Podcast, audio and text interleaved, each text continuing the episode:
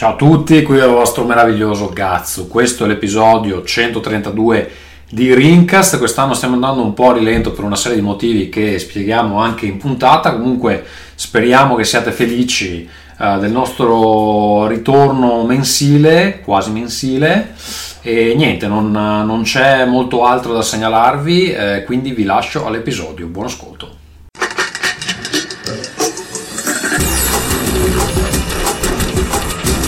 Rincast presenta Nerdcore.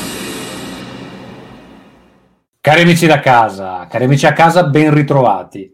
È marzo, marzo del duemilaventuno, un anno bellissimo, un anno che ci fa sperare, un anno... Vito Iuvara, definiscilo tu. Merda. Benissimo. Credo allora, merda. Eh, sono arrivato, mi hanno detto, ma sei invecchiato, hai, hai una malattia... Eh, sei dimagrito, tutte queste cose tutte insieme, cari amici, quindi eh, non una ma ben tre eh... e Tommaso l'ha presa bene, eh? Secondo me siamo, siamo spacciati io e Simone ormai. Esatto, allora in realtà, in realtà mi vedete così perché uno sono dimagrito, perché sto mangiando, sto facendo una, una, una dieta, cari amici, una dieta che mi ha consigliato uh, un tizio di YouTube che non è, non, è, non è Vito Iuvara, però aspetta, ve la racconto dopo, dai, presentiamo gli altri. Allora abbiamo con noi Simone Akira, incredibile, direttamente dalla Rai, da Rai News, con noi Simone Akira, ormai proprio più, lui, non un altro, più grande, più grande de, di tutti, dei grandi, dei mentitori, il migliore, esatto. E poi con noi abbiamo Massimiliano Di Marco, è già stato con noi l'anno scorso, puntata centoventidue se ben ricordo, aveva i capelli all'epoca, adesso non ce li ha più. No, credo di non avessi, già allora non, non avevo capelli ma avevo più barba. Forse aveva un parrucchino, aveva un parrucchino l'ultima volta, ora lo vediamo nella sua forma finale. Esatto. Ciao Massimiliano, benvenuto. Ciao, allora, fa piacere Massimiliano, eh, io devo dire la verità, tu sei... Ehm, il punto di inizio di una nuova stagione di Rincast, perché ci siamo resi conto che questa cosa che ogni volta devono esserci tutti, eh, è una rottura di palle per tutti. E quindi abbiamo deciso che adesso, abbiamo deciso, l'ho deciso io insieme, grazie al consiglio del saggio Vito Iuvara, che come un po' il vermilinguo della, della situazione mi ha, mi ha consigliato, abbiamo deciso che da ora in poi avremo sempre un ospite e poi chi c'è c'è e gli altri vaffanculo, va bene? Quindi tu sei ah, intanto il, il vermilingo ti dice che l'episodio centoventidue non c'è Massimiliano. Quindi, come al solito, detto una... che episodio è? È quello là che c'è la copertina eh. di, di Half-Life, che è uno dei meno ah, ascoltati centoventiquattro. A causa del lockdown, tra l'altro. Vabbè. Eccolo qua, centoventiquattro. È vero che sembrava che più capelli, però Massimiliano. Non fingere. Okay. Cosa sto dicendo? Non me lo ricordo più. Comunque, va bene, ehm, inizia questa bellissima nuova stagione di Rincast. Se avete degli ospiti da consigliarceli, da consigliarci, consigliateceli, perché il meglio che siamo riusciti a fare per questa volta, appunto, è stato Massimiliano. Allora, tanto il livello... eh, fai sentire gli ospiti comunque voluti. Sì. Il meglio, dai, non, non si insulta l'ospite così. Stavo insultando i conduttori, stavo dicendo dobbiamo avere un ospite che sia almeno a livello di Ferruccio, Mottura e Michele, e non è così difficile, tutto sommato. Allora, Marco, diciamo i bene. Motivi. Michele in teoria arriva, ha detto che veniva, non Michele so. C'è sempre, teoria, ma quando decide lui. Lui arriva un po' quando, quando, quando voglia. E Marco, credo che abbia fatto settantatré ore di live streaming su EveryEye questa settimana, quindi penso non sia il caso, ma ha detto che verrà sicuramente alla prossima puntata. Ferruccio invece ci sta attraversando un periodo difficile, molto stressato. Uh, non gli hanno dato sette mesi di ferie come lui aveva chiesto e quindi uh, purtroppo però era un'informazione riservata, eh. Tu c'è questa cosa di non capire esattamente quali sono le cose da tenere un po' così, però. Vabbè, ma cioè, la, la scusa di, di Ferruccio ormai da quanto? Sempre penso. In chat qualcuno dice, ci tengo, ragazzi Stadia è morto finalmente, ma chi ci credeva? Io ci tengo a dire tutti voi tranne me, che sono l'unico che in una puntata ha mosso dubbi sulla strategia Stadia all'inizio. Poi ne parliamo, poi ne parliamo. Allora, ehm, prima di eh, andare alle cose più interessanti, vi ricordo che se volete supportare Rincast, cari amici, lo potete fare a patreon.podbean.com slash Rincast, oppure mandarci direttamente le donazioni con PayPal e da oggi anche Bitcoin. Quindi se volete mandarci un Bitcoin... fatecelo sapere che in qualche modo ci organizziamo. A quanto sta adesso così per capire? Era quarantatremila l'ultima volta che ho guardato. Eh, Tra l'altro, pensa, eh, qualche anno fa sono andato in Grecia, c'era sta isoletta dove c'era un baretto che accettava, ma anni fa, accettavano Bitcoin. E siccome ho un amico che conosceva il gestore, l'altro giorno mi è venuto in mente e gli ho chiesto, ma, ma questo qua come sta messo? E fa, guarda, è, è stramiliardario adesso, perché era un early adopter di Bitcoin e lo pag- gli pagavano i caffè, tieni cinque Bitcoin, e, e adesso lui c'ha... Tipo la storia di Paperone, sembra, solo in versione esatto. duemilaventuno. Va bene. Tanto Ferruccio è, è, è indisposto, in realtà la verità è perché c'aveva i Bitcoin e se li è venduti in fumo a trecento euro. Ma poi andrai se non viene a seguirci, è indisposto, però per seguirci c'ha, la, c'ha l'energia. Ehm, va bene, allora io farei andare, farei partire. Ehm, beh, prima di tutto, dai, abbiamo l'ospite, Massimiliano. Per chi non, non ti ha sentito nella puntata centoventiquattro, cioè nessuno, penso. E chi sei, cosa fai e cosa sta succedendo? L'ottimismo di Rincast comunque è veramente... Ma credo volesse dire il contrario stavolta, sai? Volesse dire ti hanno sentito tutti... Vero? Sì, un po'... Esatto. Okay. Dovresti uh, fare una puntata ottimistica. Un giorno facciamo una puntata dove tu dici solo cose positive. Cosa sarebbe bello, rivoluzionario. Sarà difficilissimo. Solo A S M R positivissimi. Però, esatto. Allora, dobbiamo fare, dobbiamo fare, però deve esserci dell'alcol. Ogni volta che dico una cosa cattiva, devo bere. Così per la fine, secondo me... o sciroppi per la tosse. Massimiliano, parlaci di te. Eh, beh, non c'è molto da dire. Um, faccio, faccio il giornalista, che poi è il principale motivo per cui... ogni tanto Tommaso mi, mi fa entrare qua dentro e nulla, cioè in realtà scrivo principalmente per testate specializzate di tecnologia, ok, oltre alla Gazzetta dello Sport con l'ottimo Trimarchi qui presente e boh, poco altro, quindi lasciamo spazio ad argomenti più interessanti della mia professione. Allora, più avanti parleremo del, di P S cinque, della scarsità di P S cinque, ma prima di passare a quello, io farei andare le case, perché Vito Iuvara ha, uh, deve raccontarci le sue prime esperienze con P S cinque. Vuoi farlo durante la casa? Mi pare l'hai messo in scarica. Sì, lì. Sì, tanto faccio presto. Vabbè, facciamo partire la sigla. Si sta come col Parkinson sul mouse le dita. Clic, clic, clic, clic, clic, clic, clic, clic. Clic clic clic clic clic clic clic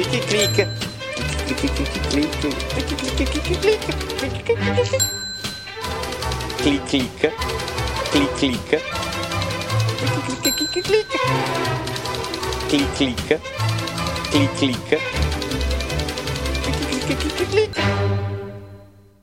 L'ho provata perché è venuto a casa un amico e siccome avevo promesso a Marco che volevo, pro- volevo provarlo in realtà questo DualSense per capire se effettivamente era una roba super rivoluzionaria, fantastica, che madonna mia cambia il mondo, carino, molto meglio della vibrazione di Switch che era una roba rivoluzionaria, ti devo, ma era una cazzata. Questo secondo me l'effetto comunque è simpatico all'inizio, però devo ammettere che dopo un'ora di Astrobot... C'ero, mi c'ero già abituato e tutto sommato non è che faccia queste gran cose, almeno nell'oretta che ho provato io. So che tutti i livelli facevano ogni volta una cosa diversa ed è un po' meglio, in generale fa cose diverse, però non l'ho trovato così rivoluzionario e sono abbastanza convinto che non ce ne esca granché dall'industria su, questo, su questa feature. eh, Control l'ho provato stesso con, col pad e là secondo me non funzionava già benissimo, ne avevo sentito parlare invece molto bene su Control. La console è brutta, brutta, brutta veramente, eh, ma proprio brutta anche il bianco, lo trovo veramente troppo lucido secondo me. Quindi tocca aspettare una slim uh, scura probabilmente e basta, poi ho provato un po' di cose insomma, ma niente di eccezionale. La cosa che mi interessava era un po' il pad, che onestamente sì e no. Quindi beh, devo dire che grande... continua comunque l'ottimismo di questo grande podcast. Ormai stiamo diventando come, come i vecchi, ai vecchi cantieri che, che, che criticano e basta. Ma eh, Vito, il no, sistema... non è una critica, è una roba che sì, è simpatica, non mi smetto che tutto il mondo dei videogiochi da qui a dieci anni sia andato in quella direzione, ecco, è un po' diverso da criticare, ma che è carino, eh? Cioè la sensazione della molla la prima volta è figa, perché non te lo aspetti, c'ha quella bella resistenza al tatto che comunque... Temo che in alcuni giochi possa essere addirittura un limite, in realtà più che un piacere. Però su Astrobot il suo dovere lo fa. Poi che sia sta roba che, madonna, cambia il mondo dei videogiochi, no. Onestamente mi aspettavo qualcosina di più. Ma ascolta, e per quanto riguarda il sistema che, che, che ci gira, ti ha sconvolto questa P S cinque? Visto molto poco. Ah, ho provato le cuffie che invece mi sono piaciute un sacco, le Pulse, quelle, quelle ufficiali PlayStation cinque, la cuffia sulla demo di Resident Evil, tanta roba, veramente sensazione di coinvolgimento, molto meglio di per esempio queste cuffie che ho io cinque punto uno. Eh, che comunque ah, sono con quelle ci senti cuffia. Tommaso in cinque punto uno, com'è? Te si dice sempre cinque manchiate uguale, no? Ah, okay, no, per sapere, cioè, sono sempre cinque cose negative o magari nel sì, cinque punto uno sì, il punto uno sono no, cinque sì. Cose di Tommaso non sempre negative, dai. Okay. E quelle belle, il sistema operativo l'ho provato veramente troppo poco, è vero che è molto reattivo, molto veloce, anche il caricamento nei giochi la vedi che c'è una bella differenza, però io sono abituato a giocare più su P C, quindi questa differenza per me è poi per relativa. Immagino che per i consolari sia una grande rivoluzione. Ok, quindi per il momento è un aspettiamo. No, io la so- ho cominciato a cercarla timidamente perché per l'undici giugno per Ratchet and Clank vorrei averla senza sbattere la testa contro il muro e vediamo, insomma. Tra l'altro c'ho un nipote che fa la comunione, se riesco la prendo anche a lui, ecco. Ma se mi vuole c'è la P S cinque? Eh? Sì, me la, me l'avevano fornita per, per fare la recensione a novembre. Quindi sei un brizzolato, un giornalista brizzolato di quelli esatto. A cui regalano le cose. In realtà in questi mesi un mio collega è riuscito, per i cavoli suoi, a comprarsi sia la Xbox X sia PlayStation cinque ieri, quindi okay. Si può sì, fare, sì. Signori, si può fare. Comincia a uscire, sta settimana per esempio che GameStop mi pare tre volte è andato in stock, quindi eh, cominciano a vedersi. La, la tua impressione sulla console, cosa ne pensi?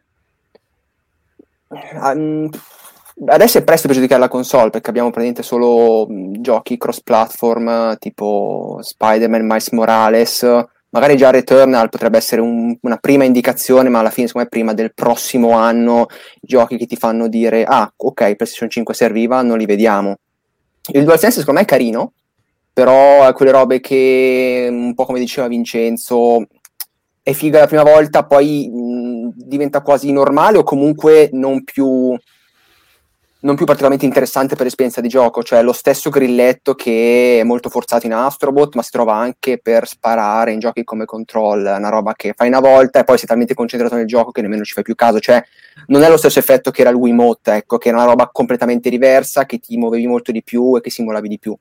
Però secondo me il controller in sé è un netto miglioramento rispetto a quello prima. Quello l'hai provato su... Pesa un sacco di più in realtà, eh. Questo mi ha fatto un'impressione, la prima volta che lo prendi in mano ti dà l'impressione che sì, pesa sì. Un sacco di più. L'hai provato con i giochi di auto? Perché qualcuno mi diceva che addirittura senti il cambio marcia, una roba del genere. No, su non l'ho Death provato. Forse, okay. Perché non è proprio il tipo, il tipo di genere di giochi che non, non fa per me, quindi tendo a non provarle. Hai già sperimentato il drift? Che a me ha iniziato a piegare lo Switch in modo che è talmente fastidioso che ho smesso di giocare finché non mi sono comprato con un altro controllo. Io fortunatamente non ho avuto mai drift con nessuna console, nessun joystick. La roba lì è una piaga delle console odierne, non riesco a capire come non possano progettare. No, perché i banalmente cioè quel, pe- cioè quel pezzetto eh, che usano continuamente da anni e anni e anni per risparmiare e quindi il problema si pone ogni volta che lo usano da generazione e generazione. Va bene, eh, Tommaso, di... però su Switch potevi far comprarti il kittino scemo che un paio d'anni dura, eh. A otto euro invece di spendere cinquanta euro. Vabbè, cioè, voglio di comprarmi, guarda che bello. Ah, ok. Questo qua. Hai comprato ah, roba pan- di colori orribili. Fa anche pandan con la tua con la tua maglietta. Ah, un pro hai preso. Sì, io non ho fatto un po'. Ha proprio la forma pro... identica a quella del, dell'Xbox. È proprio uguale. E, non so, mi ci trovo bene, non devo staccare i Joy-Con. Ah, eh, no, pensavo che avevi preso gli altri due Joy-Con ufficiali spendendo una trambata, quello là è, è tarocchissimo. E no, posso anche provare a prendere il kit e provare a ripararlo, però l'ultima volta che ci ho provato con l'iPhone ho spaccato l'iPhone, quindi non so se non so se è a caso, perché non ho proprio la mano delicatissima per queste cose. Okay. No, infatti non l'ho fatto, io ho fatto fare un amico. Ok, va bene, allora eh, vi dico due cose io. Amore, hai fatto la spesa? Casa Gazzo. Amore, hai lavato i piatti? Casa Gazzo. Amore, stacca con i videogiochi che mi sento sola. Casa Gazzo.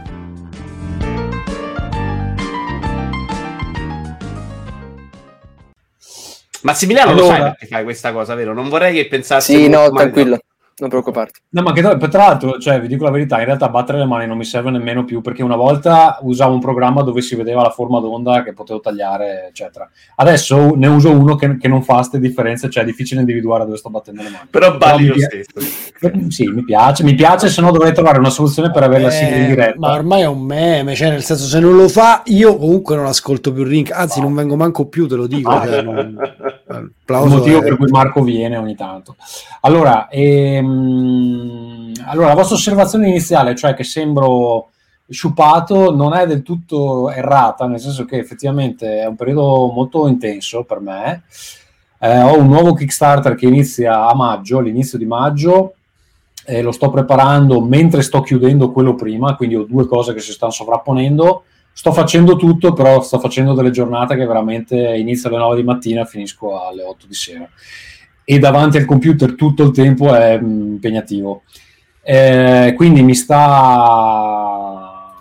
Niente, mi sto consumando un attimo, infatti sto anche perdendo i capelli, vedete, qua dietro ah, ho addirittura la... la, la, la lo, lo, non è neanche una sciampetta, è una roba che ti metti sui capelli che, che te li fa ricrescere, tipo. Quindi Marco sarebbe felice di far parte di questa puntata.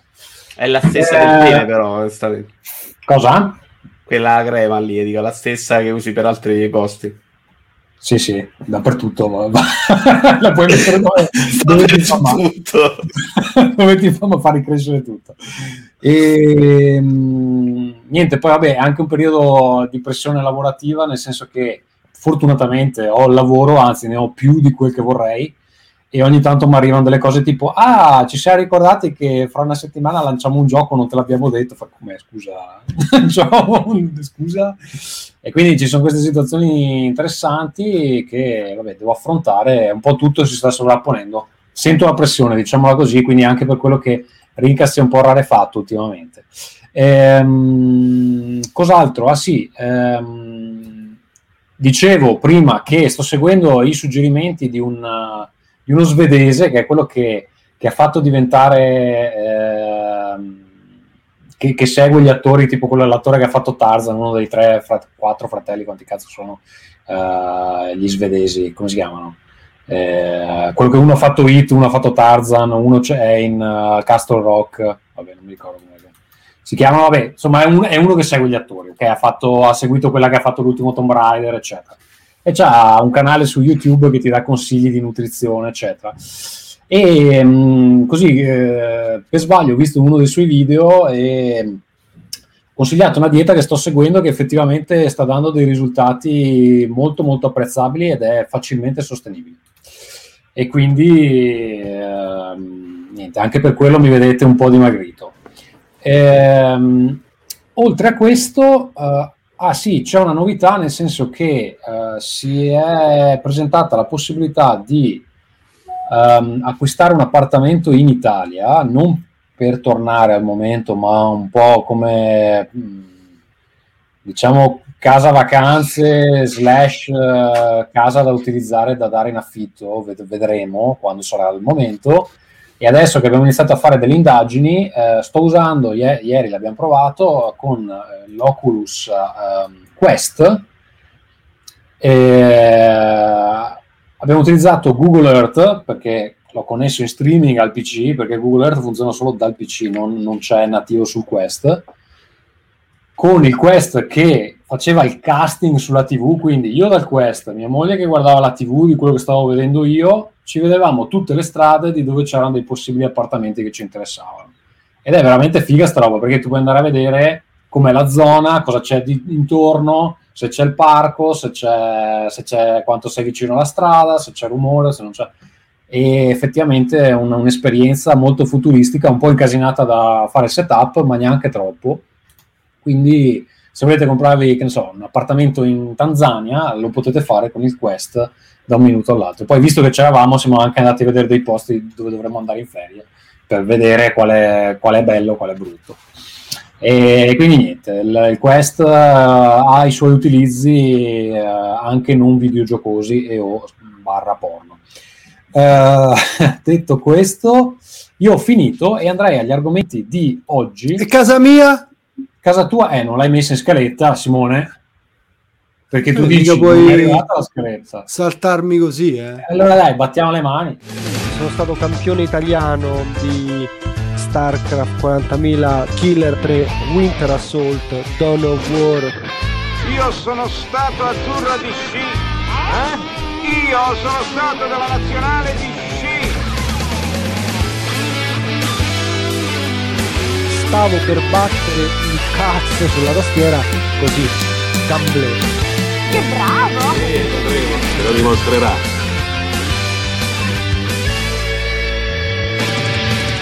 Fatto apposta assolutamente per farti battere le mani, mica per raccontare che era importante il bacio delle mani. Allora, io ho cambiato è lavoro. Arrivato, scusa, è arrivato anche, è arrivato anche Michele. Michele, stanno cadendo dei pezzi di soffitto? Ah, pensavo dei pezzi di Michele, sinceramente. Lo vedo sfatto in faccia anche lui. Dei pezzi di merda, sto, sto veramente al limite della sopportazione umana. Ciao a tutti. Ciao. Ciao Michele, ciao. Allora, dicevo, ho cambiato lavoro, quindi sono tornato uh, con, con un'azienda a Roma, eh, perché io prima lavoravo con un'azienda di Bolzano, in verità comunque lavoravo da casa, però adesso invece mh, sto tornando al lavoro, e, cioè nel senso proprio in ufficio. Adesso sono eSport Manager per una società che si chiama Cookies Digital, che non vuol dire un cazzo perché le qualifiche ormai non vogliono dire più niente, ma... che è ehm, una cosa che comunque mi sta piacendo molto, mi sto trovando molto bene, sono molto contento, e l'azienda è figa, i colleghi sono fighi, facciamo cose fighe, anche se non c'entrano niente con i, um, gli eventi di videogiochi, diciamo. Io non, eh, non faccio più eventi di videogiochi, che era, diciamo, una mia passione, lo sapete bene, è un mio, ecco, pallino, e adesso faccio... È una cosa complicata. Servizi V A S, sono sicuro che Michele sa che cosa sono, che sono i servizi a valore aggiunto per i cellulari, e li commercializziamo in uh, paesi che n- tipo non sono l'Italia, e quindi lavoriamo solo con l'estero. E... Tradotto, cercate di inculare eh, i paesi poveri, giusto? Sì, bravo, tipo. bravo, bravo. Pensavo ai vecchi. Pensavo ai vecchi. I- I vecchi?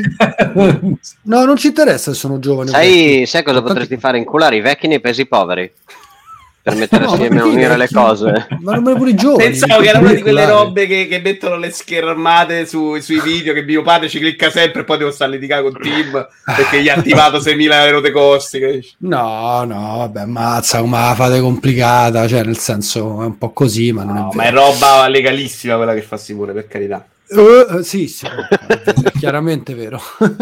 eh, insomma, detto questo, sono quindi ritornato adesso, finché non ci chiudono in casa di nuovo qui in Italia, ehm, a prendere la macchina due volte a settimana, lunedì e venerdì. Sono ritornato ad avere un ufficio, ritornato ad avere dei colleghi dopo tre anni di completo smart working, perché io lavoravo comunque smart appunto da tre anni a questa parte. E pensate, sono contento di prendere la macchina il venerdì quando andavo in ufficio e di andare in mezzo al traffico di Roma. Non l'avrei mai detto, però questo è quanto. Eh, chiaramente ne volevo parlare, tra l'altro così avrò un sacco di nuove storie da raccontare relativamente alla macchina, perché sapete che insomma me ne sono successe di ogni, no? Qui su Rincast, e quindi vabbè, eh, altro particolare. Detto questo, che altro dire eh, relativamente alla mia vita? Mm, boh, sto facendo... un sacco di cose su YouTube, e oggi sono stato in televisione a parlare di StarCraft. Basta, direi che possiamo continuare adesso possiamo continuare con gli argomenti. No, adesso c'è casa Michele, altro applauso. Io resto sempre abbaccinato dall'ignoranza delle persone, e quindi volevo dire ai tifosi di basket che la prendono così sul personale eccetera, che possono anche andare a fare in culo eh, con la rincorsa, che è uno sport. Questo c- sempre non è il porno, vero? Mi piace il gesto tecnico, in realtà non capisco un cazzo. Mi grazie Xavier, di traballo deve da me.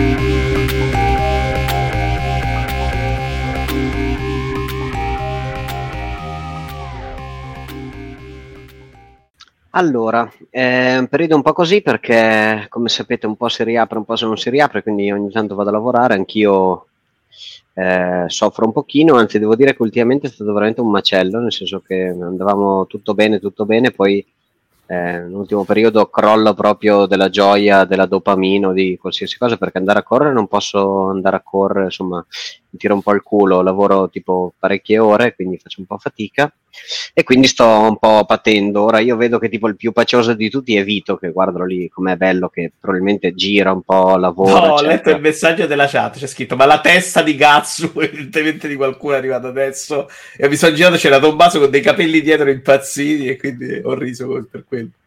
Con lo chiffon, come si chiama? Lo chiffon, vero? Con due F però. Mm. Eh, vabbè, ho, appena, ho appena scoperto che qualcuno ha fatto un rip del footage di Oceanhorn due spacciandolo per un altro gioco. Eh. Ma siamo impazziti, ma... Violazione della, proprio del coso... Del, eh, questa è una cosa di... gravissima, eh. Io... Una cosa, sì, ma anche... una cosa... farà incazzare anche... i miei boss, benissimo. Eh, l'ho fatto in diretta, il dramma in diretta, ragazzi. Il mondo dei videogiochi come non l'avete mai visto. Esatto, vai, poi vai, siccome vai. Non avevo un cazzo da fare, praticamente ho ricominciato a studiare per prendere alcune certificazioni che, insomma, diciamo al lavoro ci hanno detto guarda ci farebbe piacere, e ho scoperto che ehm, ricominciare a studiare cattivo, serio, alla mia età eh, è devastante, perché la mente non è più probabilmente flessibile come prima e quindi ci impieghi il triplo, quindi rileggi la stessa frase due volte, tipo sei ubriaco, dici ma dove cazzo sono, eccetera. E, e poi ti fai, almeno io mentalmente faccio mille paranoie, per cui la prima cosa che faccio è cercare di valutare se la formazione che mi stanno facendo è quella corretta, e quindi parto a discutere con le persone di com'è l'insegnante, eccetera. Quindi ho praticamente mh, sono tornato al livello universitario, nel senso che ho, alla fine ho trovato il mio gruppo di studio, cioè le persone che più o meno devono fare quello che devo fare io, e eh, la loro testa ragiona più o meno come ragiono io, quindi banalmente... Eh, che ne so, se la persona comincia a fare degli esempi a caso ci incazziamo, perché tutti capiamo che gli esempi devono stare su un certo argomento, ed è stato veramente un ritorno tipo vent'anni dopo ai tempi dell'università, in cui riconosci il professore che ti piace di più, quello che ti piace di meno, eccetera. Però è anche, diciamo, una buona variazione. No, no, no, tutto da, tutto da remoto ovviamente. No, no, fisicamente e... ti piacciono di più. Ah, questa è la parte dove dobbiamo ridere. Ah, praticamente ehm, questa cosa qua è stata veramente una, una, uno dei pochi cambiamenti rispetto al solito tran tran, per cui tipo mi sveglio la mattina e dico ma è martedì? No, cazzo è giovedì. Mm, ma di che settimana? Quindi scene spettacolari e insomma diciamo che eh, sta cominciando ad avere un pochino la meglio sto lockdown, e speriamo di riuscire a vaccinarsi. Fingerò anch'io di essere un vecchio che si abbona ai servizi a pagamento di Akira o qualcuno con delle, le problematiche Covid. È tipo un test per farti vaccinare, se esatto. premi sulla roba che ti manda lui, allora ti danno, ti fanno saltare, esatto, ti abbonano di cinque euro alla settimana, però ti fanno vaccinare prima, e quindi sì, ma devi essere africano però. Eh, eh, razzista, qualche caratteristica ce l'ho, c'ho il ritmo nel sangue, solo quello. E, mh, niente, quindi insomma diciamo che è un periodo metà tra la noia e tipo il giorno della marmotta, nel senso che ogni giorno ti svegli ed è sempre la solita identica cosa, eccetera. Però vabbè, insomma, portiamo pazienza, passerà anche questa. Va bene, quindi chiudiamo con uh, un remark positivo, passerà anche questa, come diceva sì. Salomone, giusto Michele? Eh, sì, sì, esattamente. Ah, no, invece una cosa è che eh, siccome devo studiare e fare tanti esami, ne ho fatto almeno uno di quelli che dovevo fare, l'ho passato, ho preso tipo eh, più di nove, diciamo, da, da uno a dieci, quindi insomma anche lì buona soddisfazione, come quando studiavo, insomma eh, c'è sempre quel momento di gratificazione del riconoscimento del, dell'esame. Per il resto vediamo... vediamo come andrà, speriamo di fare sto cazzo di vaccino, anche Sputnik va bene tutto, basta che ci facciano. Vabbè, io oggi ho saputo che se tutto va secondo i piani, cioè mai nell'universo, qui saremo alla, all'immunità di gregge il ventinove ottobre, quindi posso immaginare che si vada tranquillamente al duemilaventidue. Molto bene ragazzi, quindi un altro anno di divertimento incredibile. Io direi che è il momento di parlare degli argomenti di oggi. Allora, io ho invitato Massimiliano perché lui ha scritto un articolo eh, sulla scarsità di P S cinque secondo GameStop, se ben ricordo. Giusto Massimiliano? Vuoi parlarcene? Eh, banalmente, all'inizio di marzo GameStop aveva messo in vendita delle PlayStation cinque, eh, esaurite subito come al solito. E nei commenti tanta gente diceva ma cazzo io l'ho preordinata e non mi è ancora arrivata e niente, a che quindi ho contattato GameStop per avere qualche informazione in più. Eh, quindi la posizione ufficiale di GameStop è che le PlayStation cinque standard sono state tu- quelle preordinate, sono state tutte consegnate a parte qualche eccezione. Hanno però confessato che stanno avendo grossissimi problemi a esaudire i preordini della versione digitale, eh, al punto che eh, premetteranno, adesso non so se l'hanno già fatto, a, a chi aveva prenotato una, la, la Digital Edition del PlayStation cinque di convertire la prenotazione in quella standard per, eh, per tenere il posto nella fila, fondamentalmente. E questo è quello che la parte ufficiale di GameStop. Da qua in poi possiamo solo speculare noi su perché ci siano così poche Digital Edition uh, in giro. Eh, ci sono per esempio un sacco di cose che non sappiamo. Delle quattro milioni e mezzo di console che, che Sony ha venduto, mm. di P S cinque che Sony ha venduto, non sappiamo quante siano digitali e quante siano standard. Cosa ci nascondono secondo te, Massimiliano? Eh, ripeto, tante cose che non sappiamo. Um, ad esempio, tanti mi hanno detto: eh, vabbè, ovvio che GameStop o Media World o il rivenditore di turno non ti vuole vendere l'edizione digitale, ti vende quella standard col disco. Però secondo me Sony non ha lasciato così tanta libertà di scelta ai venditori, probabilmente ha detto no, non, è, entrambe, non te la non vendete nessuna, non te la lascia. Per me hanno lo stesso identico margine su ambedue due, cioè penso che sia c'è proprio una no potenza. Loro sì. dicevano, credo che stia dicendo Massimiliano, per il fatto che poi non c'hai dischi e quindi non vai da GameStop, come all'epoca P S P ah, Go fosse fu bloccato. Sì, ma l'iPhone te lo vendono esatto. anche se non li compri app in negozio, eh? Cioè non è che sì, sa, ma adesso secondo me che GameStop non c'ha proprio quella forza. Probabilmente Sony, che si dice venda molto più in perdita quella che l'altra, e tenda a favorire quella col disco. Diciamo che i, i, rivenditori, i rivenditori non possono, ci sono politiche fatte da diversi rivenditori grossisti eh, che ti dicono banalmente: questa è una nuova gamma di dai frigoriferi ai forni a qualsiasi cosa. So che tu ti piace vendere quella gamma perché ti va via, però devi comprare anche gli estremi, diciamo, dell'offerta che ti andranno meno via. Quindi molto probabilmente Sony è arrivata lì, gli ha detto: tu non è che compri quello che vuoi, compri X col disco e Y digitali, poi cazzi tuoi se le vendi o non le vendi, ma figurati eh, ma quello, Sony non gliela piallato nel culo. Avrebbe senso questo discorso se Sony avrebbe lo stesso interesse a vendere la digitale. Se è vero che Sony sta vendendo molto in perdita in questa fase la digitale, non, non va da GameStop a dirgli no, prendi per forza la digitale, dici anzi sti cazzo, pigliate tutte fisiche e t'accolli te la colpa. Però purtroppo, come dice Massimiliano, non si sta parlando di roba ma che non perché, sappiamo. Perché Sony vorrebbe secondo te vendere entrambe? Secondo me in una fase dove vuole vendere qualsiasi cosa adesso, non ha la possibilità di dire faccio o non faccio, quelle che ormai ha deciso di fare, ha deciso di farle, e quindi quelle che ha le deve vendere, cioè eh, ma potrebbe, che in realtà c'ha. È tutta autostock, Simone, cioè il problema è che potrebbe averne fatte meno di digitale rispetto alle altre, ma cioè, i motivi possono essere diversi. Ha avuto più domanda di quanto Sony stessa eh, aveva preventivato, o se ne ha prodotte su dieci ha prodotto due digitali e quindi quelle due le ha fatte fare in un secondo, o potrebbe anche aver prodotte due digitali per un semplice motivo organizzativo de stock, de, de, de, de, de come sta la catena di montaggio, cioè non è detto che lo stia facendo con l'ottica di no, devo guadagnare di più sulla console adesso. Cioè... Allora, secondo me, se vi ricordate, eh, c'è stato un po' un balletto quando hanno annunciato i prezzi, no? E si è capito abbastanza chiaramente che Sony ha tagliato al volo i prezzi di P S cinque dopo aver visto quelli di Serie X. No?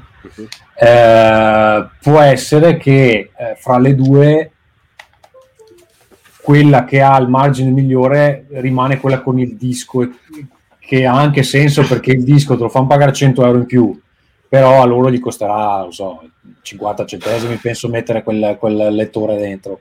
Sì, poi e anche il margine sui giochi, però è un quindi evidentemente stanno cercando di spingere quella dove, se, se ne possono fare poche, cercano di spingere quella dove possono fare più margine, anche se in realtà eh, c'è il discorso che qua, se lei ti vende la digitale tu non ti puoi rivendere i giochi, che però forse a Sony non gli cambia un cazzo.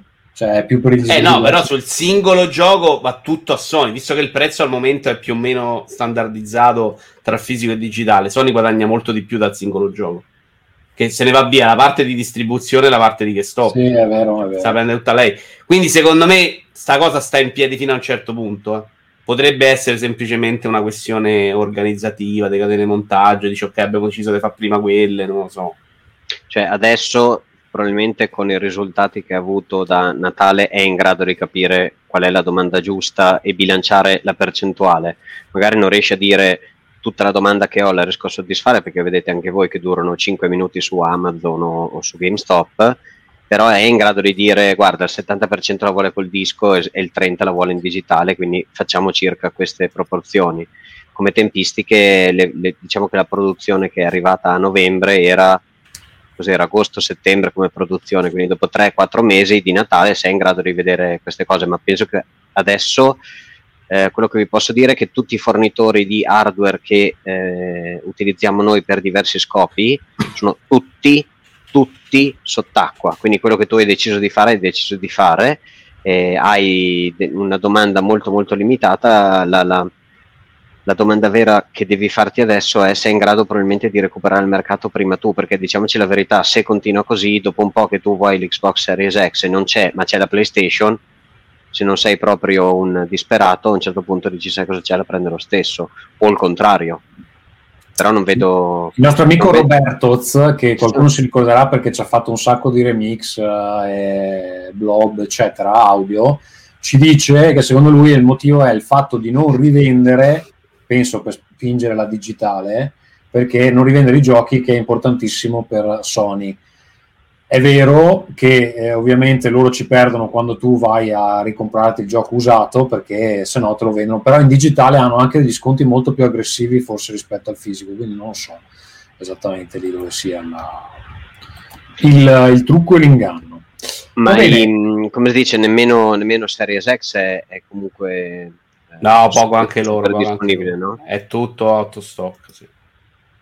Allora Vito, io salterei in scaletta per andare a parlare del tuo argomento preferito, ovvero la morte di Stadia. Come l'abbiamo presa questa news? Mi sono perso la scaletta. Come l'abbiamo presa? Io abbastanza sorprendentemente, perché che arrivassi da un... Tra l'altro la... credo che anche i dipendenti di Google l'abbiano preso sorprendentemente, visto che una settimana prima gli è arrivata una mail ai dipendenti dicendo «Oh, Stadia tutto ok ragazzi, stiamo andando alla grande, tranquilli, grande progetto». Eh, beh, loro in realtà non ha chiuso Stadia, ha detto che ha chiuso i studi interni, ha detto che continueranno proponendosi in realtà a livello comunicativo molto più come servizio che come piattaforma di gioco. Eh, c'è da dire che sembrava veramente tutto troppo sbagliato per essere vero, evidentemente era tutto sbagliato, cioè lo, lo era veramente, cioè, questo mi ha comunque sorpreso che loro non avessero percezione completamente del mercato. Poi sento ripetere un sacco che il problema fosse come erano venduti i giochi, il fatto che erano al prezzo pieno, ma secondo no, me rimane una cazzata. Adesso tu dici no, ma io avevo previsto tutto, in realtà io mi ricordo benissimo che la tua posizione era no, ma loro l'hanno lanciata sotto... Eh, sotto la, la mia posizione iniziale: non c'è un pubblico per Stadia in questo momento, perché non fai contento i giocatori e non fai contento il pubblico casual. Io mi ricordo, cioè, vero, hai detto questa questa cosa, è la prima. Detto, la seconda è non ci credo con... che abbiano sbagliato tutto così. Ah. Però che, che era tutto sbagliato, era evidente agli occhi di tutto, sembrava impossibile che fosse tutto comple- fatto da gente che non sapeva niente del mercato, visto che noi quattro stronzi, non ci metto Massimiliano, eh, cioè alcune cose le capivamo dal primo momento, cioè in realtà più io che gli altri tre, però sì, insomma, che, che fosse un problema. Io pure me l'ho sempre schierato. Sì, però scusa, ma se abbiamo litigato il primo giorno. Vito, ma mi vuoi dire che Phil Harrison e Jade Raymond non hanno fatto una riunione con... con quelli di Stadia? È quello, a me stupisce ancora oggi, cioè che non si sono messi lì a dire a chi la vogliamo vendere questo Stadia. Questo mi sorprende indubbiamente. Eh, quello che stavo dicendo me lo sono penso scordato, che stavo dicendo? Perfetto. Su Stadia, dai, stavo dicendo una cosa super intelligente, me l'avete fatta perdere. Che peccato. Eh, quello che fa il mondo piange, stupito, quello che ti ha stupito, cosa che ti ha stupito? Uh, no, mi ha stupito il fatto che si era arrivati così improvviso. Ah, dicevo, si fa un sacco parlare del pubblico, che il problema sia stato il prezzo, l- l- l- più, più, tutto il grosso problema di Stadia sia stato il prezzo, l- come l'abbiano messo in commercio, il fatto che, che non ci siano giochi gratis, che secondo me era l'ultimo dei problemi. Il problema era veramente la mancanza di un pubblico, perché se a me mi davi Cyberpunk in quattro K, Super acca di, acca di erre su Stadia, me lo giocavo là e non me ne fregava mm. niente di comprare una trenta novanta. Il problema è di Stadia non è che costa sessanta euro, è che a sessanta euro mi compro una versione zoppa oggi, a mille ottanta, a quattro K che non ci gira mai con la trenta mega mia, uh, senza R T X, perché quello Stadia è arrivato sul mercato Cyberpunk. Quello è il mio problema, non che costa sessanta euro, perché nel momento in cui stabilisci che, non fai, che fai a meno della console, è giusto che costi esattamente quanto dall'altra parte, solo non doveva essere una versione zoppa. Cioè, secondo te il tuo problema è tecnicamente non, non pronta o comunque non, non adatta a chi non ha la connessione, solo quella. Non adatta non... a noi giocatori, perché è la versione zoppa e quindi a mm. sessanta euro non siamo disposti a pagare una versione con un po' di input lag, un po' di problemi, il nero che sbuffera, quello che è. E non è adatto al pubblico che doveva essere quello di Stadia, cioè mio cugino che non conosce videogiochi, guarda un video di YouTube, clicca per giocare e compra, che avrebbe uh-huh. speso sessanta euro, ma non gli è arrivato in quel modo a lui. Lui non lo sa ancora cos'è Stadia. Esatto, quello, quello è un problema grosso. L'altro lui l'avrebbe giocato è... a mille e ottanta, non se ne accorge del quattro K, mio cugino. Mio cugino si è comprato il monitor quattro K in tre D e l'ha tenuto attaccato col cavo V G A, V G A. Per, per cinque anni, me ne sono accorto io al quinto anno, dico ma scusa, ma tu non stai in quattro K? Ah, quindi capisci che è l'ultimo dei problemi per quel pubblico là. Ma e cosa ne pensiamo del fatto che adesso, cioè, metteranno a disposizione la tecnologia? Credo la piattaforma Stadia continuerà ad esistere, loro sì. non faranno giochi, anche se a questo punto mi domando per quanto continuerà ad esistere, perché a un certo punto se vendono la tecnologia ad altri uh, forse Stadia... No, sai qual è il problema, Tommaso? È che loro, per avere certi giochi sulla piattaforma, è uscita come notizia, hanno speso un sacco di soldi. Cioè Red Dead due non è su Stadia perché vuole provare a vendere su Stadia, è su Stadia perché pare che Google gli abbia dato dieci milioni di dollari. Nel momento in cui Google dice non lo faccio più, ma chi cazzo ci mette più i giochi sopra? E nel giro di un anno non esce più un cazzo. Esatto, cioè diventa perché loro, loro non hanno più gli studi dentro. Chi è esatto. fuori adesso comincerà a guardare con un occhio, diciamo, magari Eh, più critico il fatto di pubblicare anche su quella piattaforma, perché dicono e, e eh, già prima non facessero le corse eh, però esatto, ah. esatto, non è che si litigavano di notte. Adesso probabilmente uno dice che incentivo ho, e l'incentivo Vai. è che o, o Google passa da un concetto di non ho più gli studi ma ti eh, finanzio io per uscire sulla mia piattaforma, non dico esclusiva perché vedendo il focus che gli hanno dato mi sembra una follia, però eh, ti finanzio io per venire con il nuovo Skyrim, il nuovo quello che è, anche sulla mia piattaforma, altrimenti chi è, chi è rimasto? Chiedo a Massimiliano. Massimiliano, secondo te una formula alla Epic Store, cioè comprarsi le esclusive ma di giochi indie di un certo tipo, può portare qualche giocatore P C su quella piattaforma, ma poi basta? Ma secondo te potrebbe essere una strada? Perché altre non ne vedo, eh. Ma poi anche questa cosa di acquistare le esclusive, mi sembra che i dati più recenti di Epic abbiano fatto vedere che non mi ricordo se il numero di persone che ha comprato i giochi o che roba è rimasto veramente stabile, cioè alla fine anche Epic Games i soldoni li fa con Fortnite, Rocket League, adesso magari Fall Guys, perché alla fine sono quei tre giochi, il resto sono esclusive che poi bisogna vedere, ripeto, senza avere i dati, stiamo parlando del nulla, quante copie vengano vendute sull'Epic, un sacco di, gio- di giochi gratis dati a destra e a manca. Minca, e no, una raffica di giochi gratis che fa paura. Allora, rispetto a Stadia, poi secondo me... Vabbè, oltre al casino che Google, Amazon pensano che bastino i soldi per fare videogiochi, poi si stupiscono che non è così e ci sbattono la faccia. Phil Harrison sì. e Jade Raymond. Eh, Harrison, dopo che è andato via da PlayStation, che ha fatto? È stato in Atari, è stato in Gaikai, è stato in Microsoft, eh sì, non era... è poi andato in Google e non ha mai lasciato il segno. Jade Raymond si è presa il merito di Assassin's Creed, che è stato in realtà creato da Desilé. Poi è andata in Motive, sotto Electronic Arts, hanno fatto una sciapa campagna in... Battlefront due mi sembra, e poi è arrivata in Google dove fondamentalmente non ha fatto niente e se n'è andata.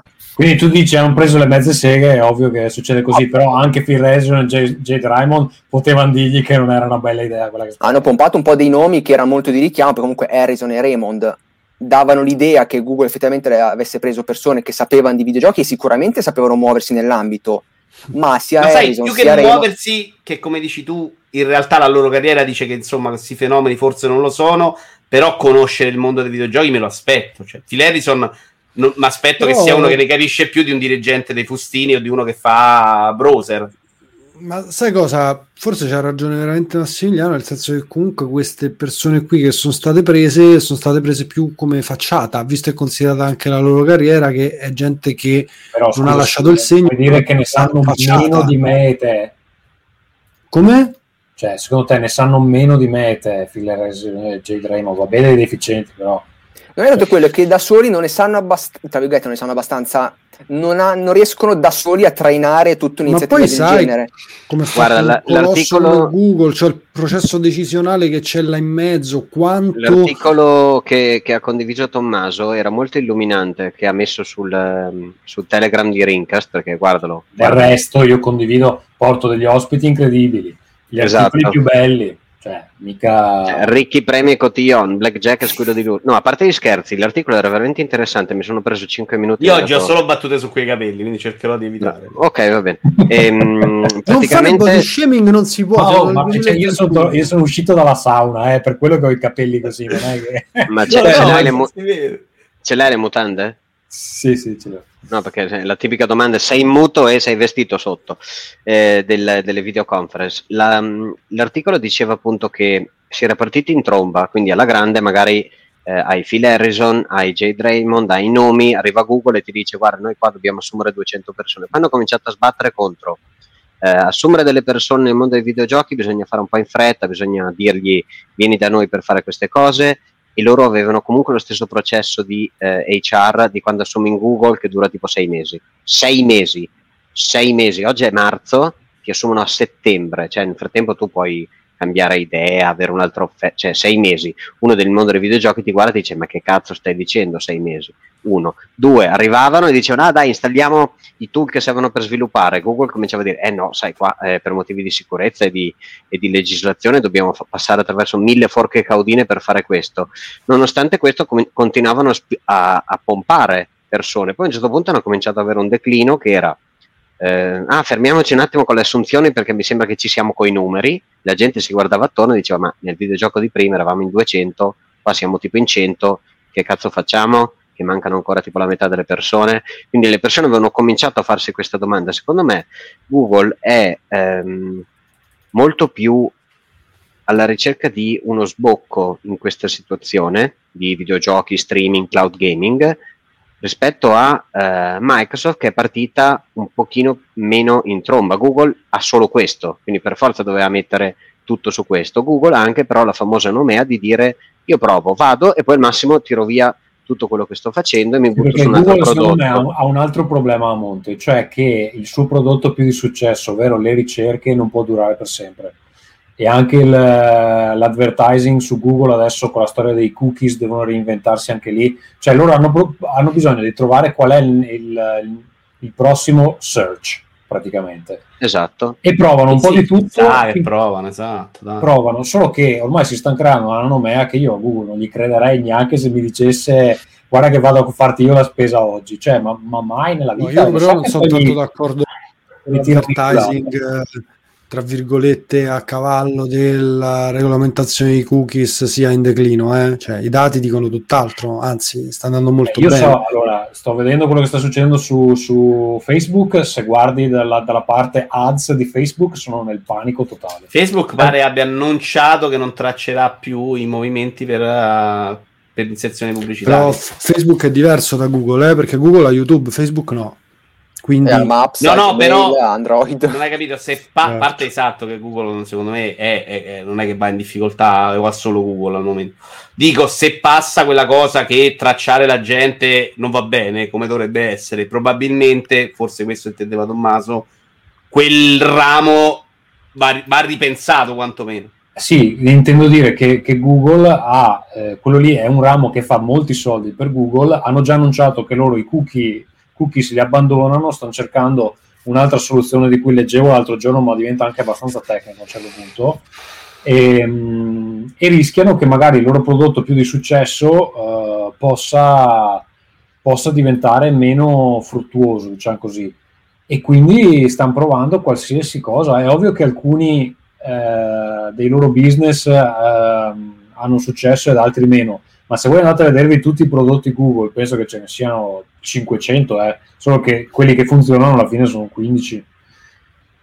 Sì, eh. sì, però è un modo di fare che le grosse aziende secondo me ci sta. No? Una cosa però secondo me non, non abbiamo centrato, cioè è vero quello mm. che dice Michele, ma io me l'aspetto che Raymond e Harrison non sappiano fare quello, perché creare videogiochi di successo è complicato ed è una roba di tante persone ed è una macchina molto complesso. ma a livello comunicativo, andare a fare un evento e dire minchia domani vi spaccamo il culo con un sacco di giochi incredibili e poi presentare Orcs Must Die tre, quello non lo capisco proprio, quello per me è inconcepibile, perché Jed Raymond e Phil Harrison lo sanno che il pubblico non reagisce strappandosi i capelli ad Orcs Must Die tre, questo dico io. Cioè, le persone di quel tipo dovevano servire, secondo me, a dargli il tatto da quel punto di vista, no? Amazon fa il gioco dei criceti, è orribile, e non c'ha la figura che gli dice ma ragazzi, sta roba è impresentabile. Loro, Crucible, come si chiamava? Loro ce l'avevano.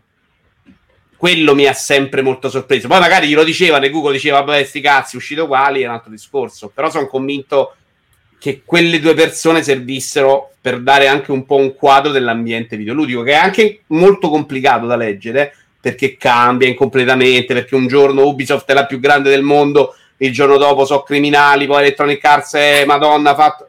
Cioè, questa cosa succede. Però, onestamente, che for- cadessero proprio dal pero in tutto quello che hanno fatto a livello comunicativo Stadia, non a livello pratico, che, è- che era difficilissimo, anche perché poi a livello pratico, secondo me, era la cosa che facevano meglio, perché la tecnologia dietro c'era, che a livello comunicativo non riuscissero veramente a presentarsi in un modo decente, quello non, lo, non l'ho compreso proprio. Uh, guarda, ripeto, secondo me l'atteggiamento è quello veramente di lanciare roba e vedere se va, e noi siamo un pochino del settore, quindi ci rimaniamo un pochino male, però Google è abituata a fare questo tipo di fallimenti. Il dramma mio era che sempre l'articolo di Tommaso diceva guarda che anche Amazon ha fatto gli studios per i videogiochi e non è che stanno venendo fuori delle meraviglie. Quindi magari Massimiliano o Tommaso, se siete un pochino più esperti di questo, confermate che anche Amazon sta incontrando difficoltà, e Amazon ha il trucchetto dei soldi infiniti. Eh, Amazon ha già cancellato quel gioco che era, era tipo un battle royale, tra l'altro sembrava anche carino in quel genere là, ma, la, ma l'hanno lanciato e l'hanno cancellato tipo dopo un mese, cioè proprio non ci... Infatti una cosa che volevo dire su questa roba di Stadia, che... Devo trovare come si chiama. Ah, la cosa che a me mi ha stupito di più è la velocità con cui è stata eh, annunciata, prodotta, lanciata e buttata. E, mh, è vero che Google comunque ha alle spalle storie di insuccessi simili, i Google Glass in fondo ce li ricordiamo tutti e sono una roba abbastanza grossa. Uh, come però ci sono voluti quasi dieci anni dall'annuncio, dal prototipo, poi la commercializzazione, poi l'abbandono del, po- del progetto. Io mi ricordo che si parlava veramente nel duemilasette, ora magari sono stati abbandonati nel duemilaquindici, però dieci anni quasi. Invece Stadia è stato rapidissimo, cioè ricordo che ne parlavamo qua a Rincast del lancio, saranno stati qu- quanto tempo? Un paio d'anni forse. Eh, veramente, io a volevo dire due anni. duemiladiciannove secondo... mi sembra sia arrivato. Capito, duemiladiciannove, ma è incredibile sta roba. Cioè, anche nel mondo tecnologico, anche nel mondo dei videogiochi, dove è tutto velocissimo, dove tutto è, mi è sembrata una velocità stranissima. stranissima. È possibile che siano arrivati anche troppo presto, quindi non pronti loro. Sta cominciando ad arrivare un po' di concorrenza. Microsoft con il cloud, che zoppica un po' a livello tecnologico, ma c'ha dietro l'idea del pass e un'infrastruttura Xbox che è più forte. Arrivando anche Amazon con l'una che secondo me ha un progetto commerciale più elastico e secondo me più vincente per un certo tipo di pubblica, pubblico. Non, non so i test in America come sono andati tecnologici, però Massimiliano sai qualcosa tu? No. I so primi sapevano che... La, la... la beta in America, esatto. Però le prime voci dicevano che insomma non era proprio un granché, però cioè, vai a vedere adesso com'è. E magari hanno capito, dice ok, non ci stiamo dentro, cioè non, non ci siamo mossi bene, magari vendiamo sta roba Amazon Luna che zoppica, cloud, ex cloud che non è però perfetto. Ecco, la cosa che non capisco è che non so se si è confermata sta roba, cioè eh, Stadia arriva anche su uh, Series S, Series X, cioè che cazzo vuol dire quando hai Microsoft X Cloud che fa la stessa cosa proprietario? È vera sta cosa? Eh, sì, dovrebbe sì, essere, però... l'ho letta anch'io. Cioè che si legge, come, come in realtà è il browser dentro eh. Series X che lo supporta, quindi è diciamo che eh, arrivando il browser lì sopra ti puoi portare dietro Stadia ma anche GeForce Now, non è chiaramente super intenzionale e sicuramente no, ma poi Microsoft secondo me non può mettere paletti, ha rotto il cazzo a iOS che non gli fa mettere in cloud, non può presentarsi poi e dire no sul mio browser non c'è Stadia. E chi cazzo è perché GeForce Now, cioè secondo me ci sta come possibilità, ma nel momento in cui sei nel mondo Xbox è difficile che decidi di usare Stadia. Stadia doveva essere vincente proprio per chi non voleva prendere una console, per chi non voleva sì, più acquistare una scheda video. Veramente, Vito, c'hai ragione tu quando parli di comunicazione, perché mica stava comunicata così comunque, eh. Cioè, non... No, infatti all'inizio non si sapeva per chi andava, cioè questo è il mio grosso problema. Noi, cioè a me se mi dici oggi faccio girare Cyberpunk al top, me l'hai già venduta a me. Il problema è che agli altri non sei proprio ancora comunicato. Io non ho visto neanche grandi pubblicità su YouTube, per esempio, di sto Stadia. Voi le avete viste? No. Cioè non gli è interessato neanche arrivare. T V, banalmente. Ecco, ecco perché dicevo, forse lo sanno pure loro e stanno aspettando, volando basso, perché non sono pronti. Però adesso scopriamo che in realtà volavano basso perché non avevano proprio capito come volare alto. È perché sono so proprio delle pippe. Cioè, però sta cosa continua a sembrarmi strana tuttora oggi. Cioè, io sposo ancora la teoria, è impossibile che sia così scemi. Cioè, tu dici, magari ci hanno provato e avevano sempre no. come piano di base il fatto di dire, se per caso va male gli studio, torniamo a venderlo come prodotto, come no, servizio. Quello degli studio secondo me hanno capito di aver proprio toppato, cioè, hanno capito che non vale la pena spendere tanti soldi e fare videogiochi perché poi non c'è nessuna certezza di farli fare. Quello è uno sport complicato e secondo me hanno capito che è un bagno di sangue. Ma soprattutto devo dire che negli ultimi due anni il, car- il mercato gli è cambiato sotto al culo in maniera abbastanza Bravo. repentina, eh? Cioè nel senso, gli ultimi due anni sono gli anni del successo di Fortnite, non è una roba che cioè mh, si può ignorare, soprattutto se sei Google in generale. Quindi... No, ma poi, cioè, solo due anni fa, forse tre, P U B G lo vendevi facendoti pagare, Battle Royale, oggi ne stanno cinque gratuiti, col nome della Madonna, non puoi farlo più. Cioè, devi reinventarti di nuovo completamente. Se avevi lavorato quattro anni a un Battle Royale, oggi, dopo quello di Ubisoft che non si è inculato nessuno, che era pure buono, ma chi esce più con un Battle Royale? Devi essere pazzo, no? Devi uscire intanto free to play per forza, perché è impossibile che lo vendi oggi. E poi sì, devi, ma... devi essere... Cioè, che te menti? Ma ti ripeto, i soldi veri comunque si fanno su mobile, che non servono poi quel tipo di infrastruttura così costosa per uh, utilizzare appunto programmatori, questo e quell'altro. Quindi, e neanche, boh... neanche gli studi neanche gli studi così complicati, diciamo, puoi permettere di fare qualcosina di più piccolino. Esatto. Quindi secondo me quello hanno capito di aver sbagliato. Sul resto...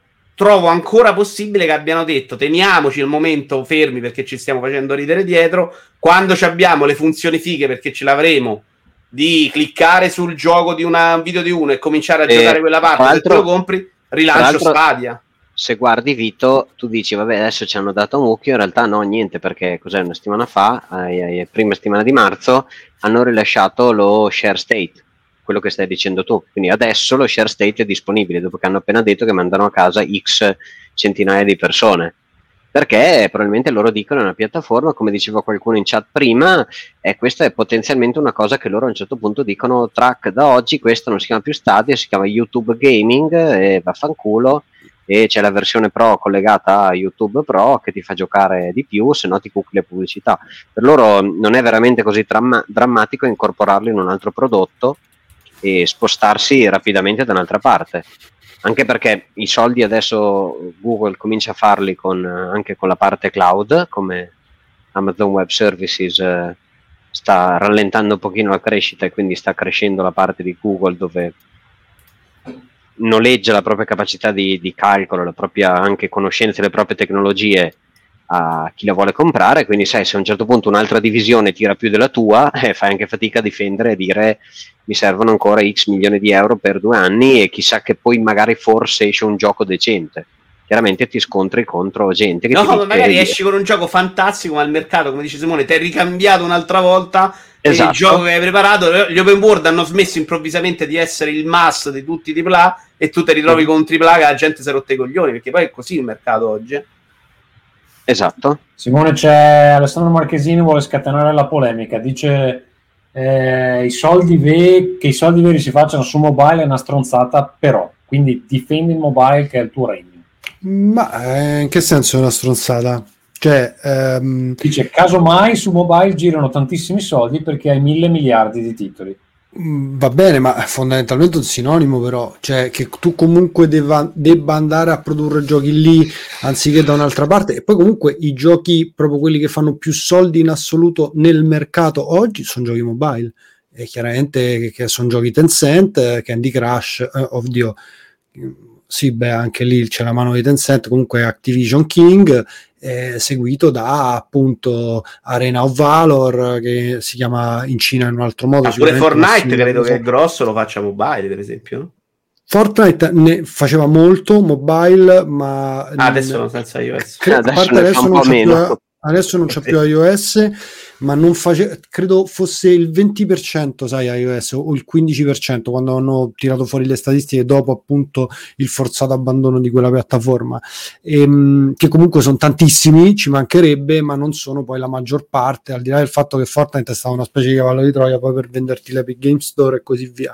Però i giochi grossi sono i giochi Supercell, sono, fanno tantissimi ma soldi. Poi tra l'altro come... pochi sanno per esempio che Fate Grand Order è di Sony, non, nessuno lo conosce, è un gioco mobile che fa tipo ha fatto quattro miliardi di dollari esatto, nel esatto, duemiladiciannove. Ma, ma fanno delle cifre ragazzi, Fate Grand Order è, soprattutto in Giappone, è popolarissimo e fattura i, ba- i bazilioni, però è sotto Sony Music perché per qualche motivo i giochi mobile Sony li mette sotto Sony Music e non nella parte di Interactive Entertainment. E...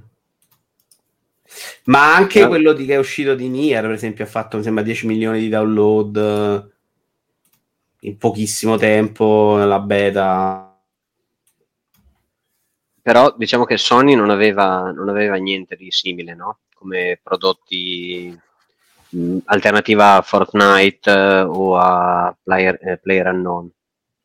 Comunque in generale il bacino del potenziale del pubblico mobile, ma, eh, che ne so, di un miliardo, che se anche ne becchi dieci milioni stai facendo i big money. Il pubblico esatto, potenziale cioè... console è di venti, trenta, cinquanta milioni di persone al mondo, cento milioni ma, di persone al mondo, ma poi i costi no, sono no, molto più elevati. Massimiliano cresce, cresce lentamente, mentre su mobile eh, esplode in un'altra maniera. Cioè adesso non può più esplodere perché non siamo più un miliardo di persone, però quando era esploso era esploso che avevi in mano un cellulare, mentre le console quando esplode hai preso il dieci per cento in più del tuo eh, avversario nella stessa generazione, quindi la dimensione ma... era sempre quella, non andavi tanto su. Abbiamo guarda a, Alessandro mh, mi riferisco a Marcheside che sta continuando a scrivere in chat.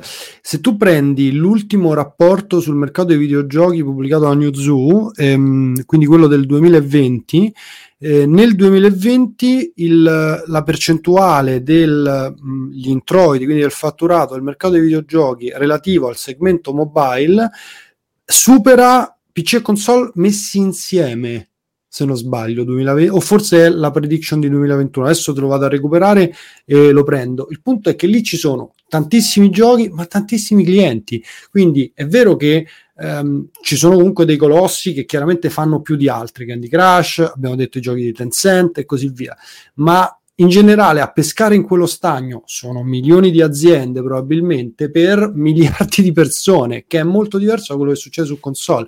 Poi la barriera all'ingresso è completamente azzerata, quindi tutti hanno un telefonino, la console te la devi comprare se vuoi giocare, invece il telefonino tanto ce l'hai perché sei obbligato, perché devi lavorare, perché devi scrivere sul gruppo WhatsApp Forza Roma e così via.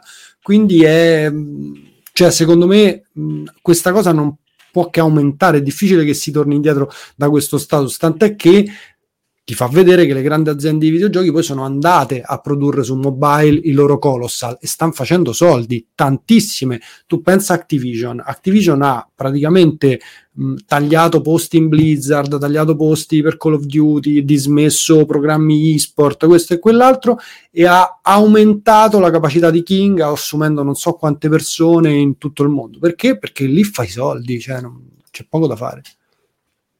Fai soldi investendo anche un sacco di meno, quindi secondo me con molto meno rischio se sei Tencent. Guarda, sicuramente nel produrre un videogioco questo è sacrosanto. Ora, dal, dalla produzione, quindi dal lancio un videogioco mobile, al um, comunque sia, al renderlo di successo, eh, è un mercato totalmente diverso, funziona con altre logiche e bisogna investire tantissimo in acquisition marketing. Sì, marketing, quindi... marketing ti costa molto, penso più del gioco. Ma il gioco molto sì, più del gioco, molto certo, però puoi gioco. fare invece di fare un The Last of Us puoi fare sei tentativi su sei mm-hmm. generi diversi, una come Tencent li chiappa due, capito? Sì, sì. Beh, però eh, sai Tencent... che non sono sicuro, Vito, perché ti dico c'è, una, c'è un'azienda di Helsinki, uh, si chiamano, non mi ricordo mai, è Big Giant qualcosa, Giant Games qualcosa, adesso devo guardare come si chiamano. Fanno giochi, mi sa.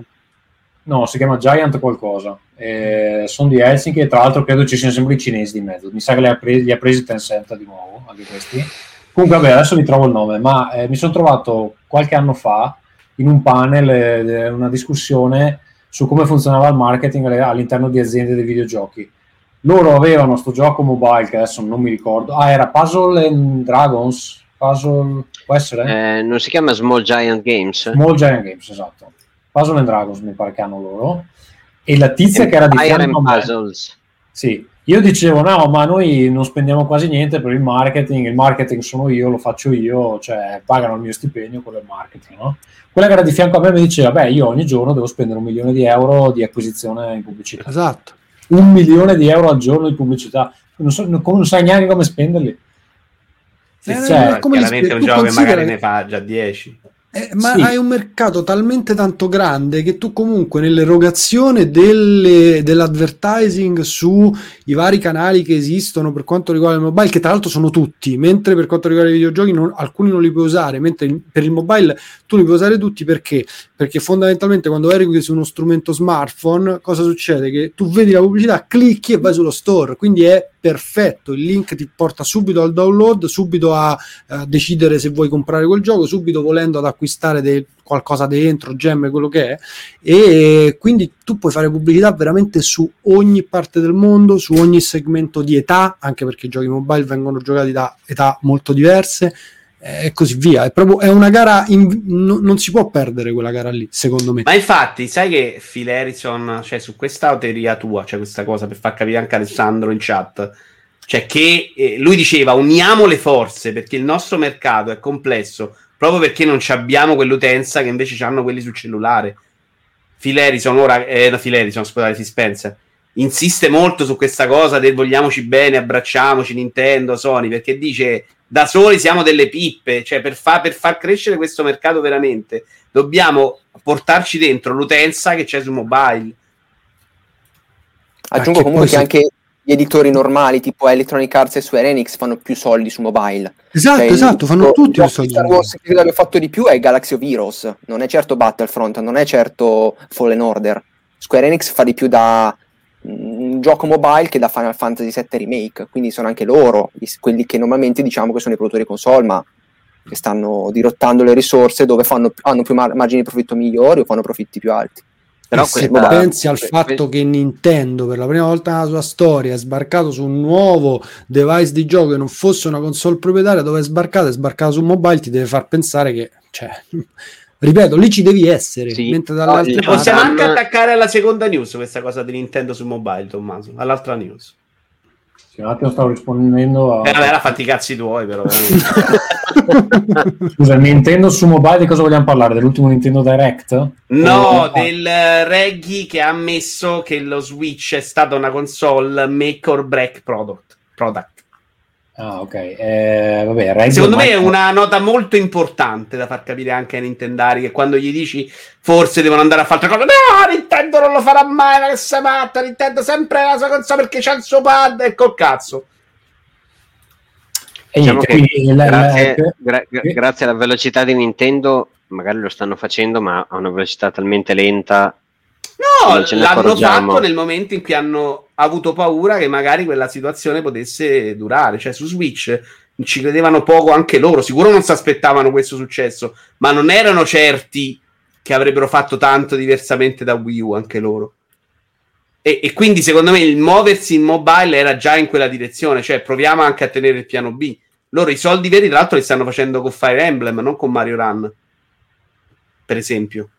Sì, sì, sì, con ma, Mario, Mario Kart anche. Non ho detto che beh, c'è Mario, Mario Kart, Kart, c'è Super Mario e Mario Run, come ha detto lui, che comunque all'inizio ne ha fatti di soldi, Vito, eh? Ne ha fatti eh, anche sì, tantissimi. Sì. Comunque poi ha, ha avuto un trend diverso. Solitamente i giochi mobile escono, non fanno tanti soldi all'uscita perché non è un mercato come quello dei videogiochi, non c'è l'hype, non c'è l'attesa, e poi crescono piano piano con l'aumento della fanbase, mentre lì Super Mario Run fece tantissimi soldi i primi giorni e poi andò ad abbassarsi, eh, costava dieci euro, che era roba dieci euro, aveva un altro modello e così via. Però Fire Emblem sta facendo un sacco di soldi su mobile perché sì, avevo letto dei numeri che terribili. Però posso, Però... Dire, posso dire una cosa, stavo guardando che eh, per dire non è avvenuto il contrario, cioè Tencent, non dico che ci abbia il trucco dei soldi infiniti, però qualche soldino da investire ce l'ha, Beh, la massa sì. critica ce l'ha, gli sviluppatori ce l'ha, tu dici a un certo punto se è conveniente dovrebbero sfondare nel mercato console, quindi trovarti giochi pubblicati per Xbox e per eh, PlayStation su eh, da Tencent. Eh, ma non è conveniente. No, cioè, però aspetta, invece, intanto... no, invece non vengono. No, a parte che in teoria sono venuti perché si sono comprati dentro tutto. Ubisoft, Quindi, tra l'altro dentro Ubisoft, Ubisoft Epic Games, cosa... Activision, si sono comprati tutto. Ma sì, al di là di a quello... dimostrare che hanno, l'hanno fatto tramite comprarlo, non tramite sviluppandolo, perché è talmente sedimentato che non riesci più a entrare, devi comprare. Merge and acquisition. Sono d'accordo. Dire...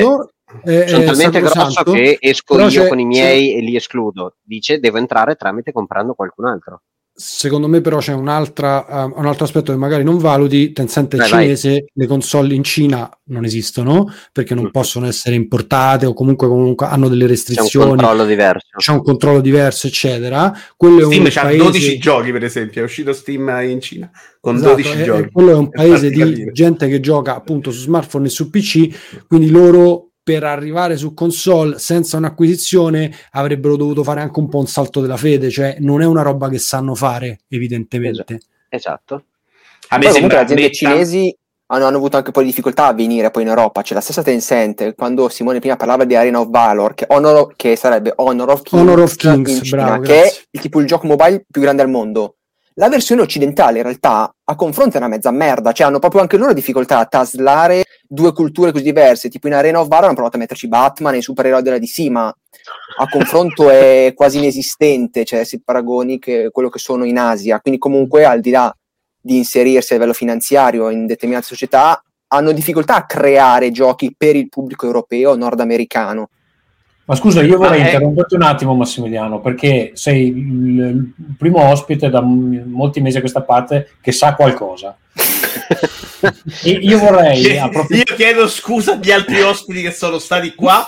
Tommaso fa la battuta ma non se li ricorda, voglio sperare, Beh, sai... vi vogliamo bene, tornate no, a parlare con noi. Effettivamente io non mi ricordo neanche cosa ho mangiato oggi a mezzogiorno. Perfetto. Infatti la prossima Però... puntata è, cazzo, Massimiliano era un coglione, non so perché sì. diavolo è stato invitato. No, l'ospite della volta scorsa era proprio uno stronzo, meno male che sei venuto tu.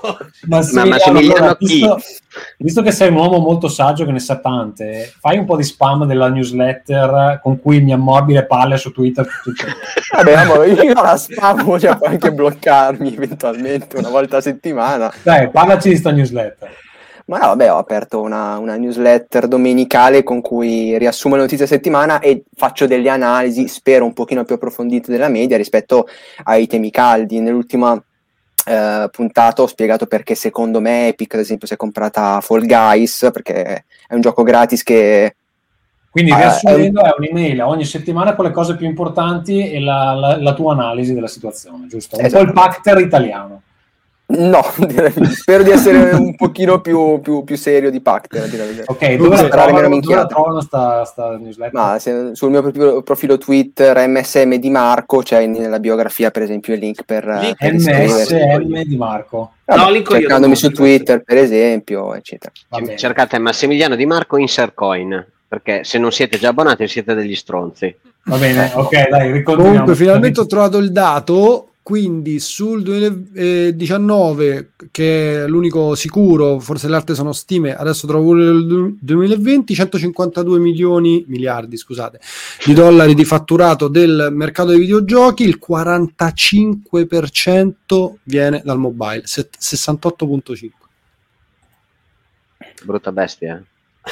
Allora, eh, tornando al secondo argomento, dicevo, questo vabbè, il mercato home secondo me è comunque complicatissimo, io vedo tutti in difficoltà e siamo anche in una fase di transizione in cui si va verso il modello pass che ancora nessuno sa quanto sia veramente sostenibile negli anni, quindi secondo me cioè, ci si mette un po' paura a entrare in questo settore. Però torniamo al discorso Nintendo fa altre cose, Nintendo cambia. Secondo voi, mi spiace che non c'è Ferruccio perché ne abbiamo un po' discusso su Twitter, secondo voi è davvero impossibile che Nintendo un giorno, come sta facendo anche timidamente Sony, possa dire dopo un anno dall'uscita su Switch, dopo due anni dall'uscita su Switch, rafforzo il mio brand portando su P C Breath of the Wild invece che farglielo scaricare su emulatore come stanno facendo un sacco di gente?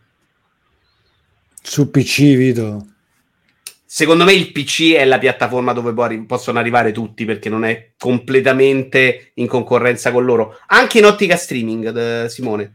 No, se domani me, passa allo sa- sarebbe onestamente la mossa più intelligente, ma mh, non lo so, P C mi sembra proprio molto lontano da Nintendo, anche perché è una piattaforma poi insomma non chiusa, aperta, dove pot- il gioco loro sare- potrebbe essere modificato, loro sono molto contro anche a questo tipo di immagine che potrebbero dare poi di un gioco così importante. Va pure detto che il P C ha delle penetrazioni molto diverse a seconda della nazione, perché ripeto, in Cina spopola, in Europa il gaming su P C non va fortissimo, in Italia va malissimo, per esempio. Comunque l'Italia è il quarto mercato europeo, quindi boh.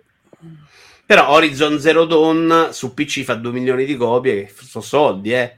Cioè, comunque non butti, e secondo me per rivalizzare il brand nei momenti Wii U non è una follia. E chiedo a Massimiliano, no, follia, se passa il modello streaming, cioè il nuovo Stadia ha successo, ma come fai a vendere una console dopo?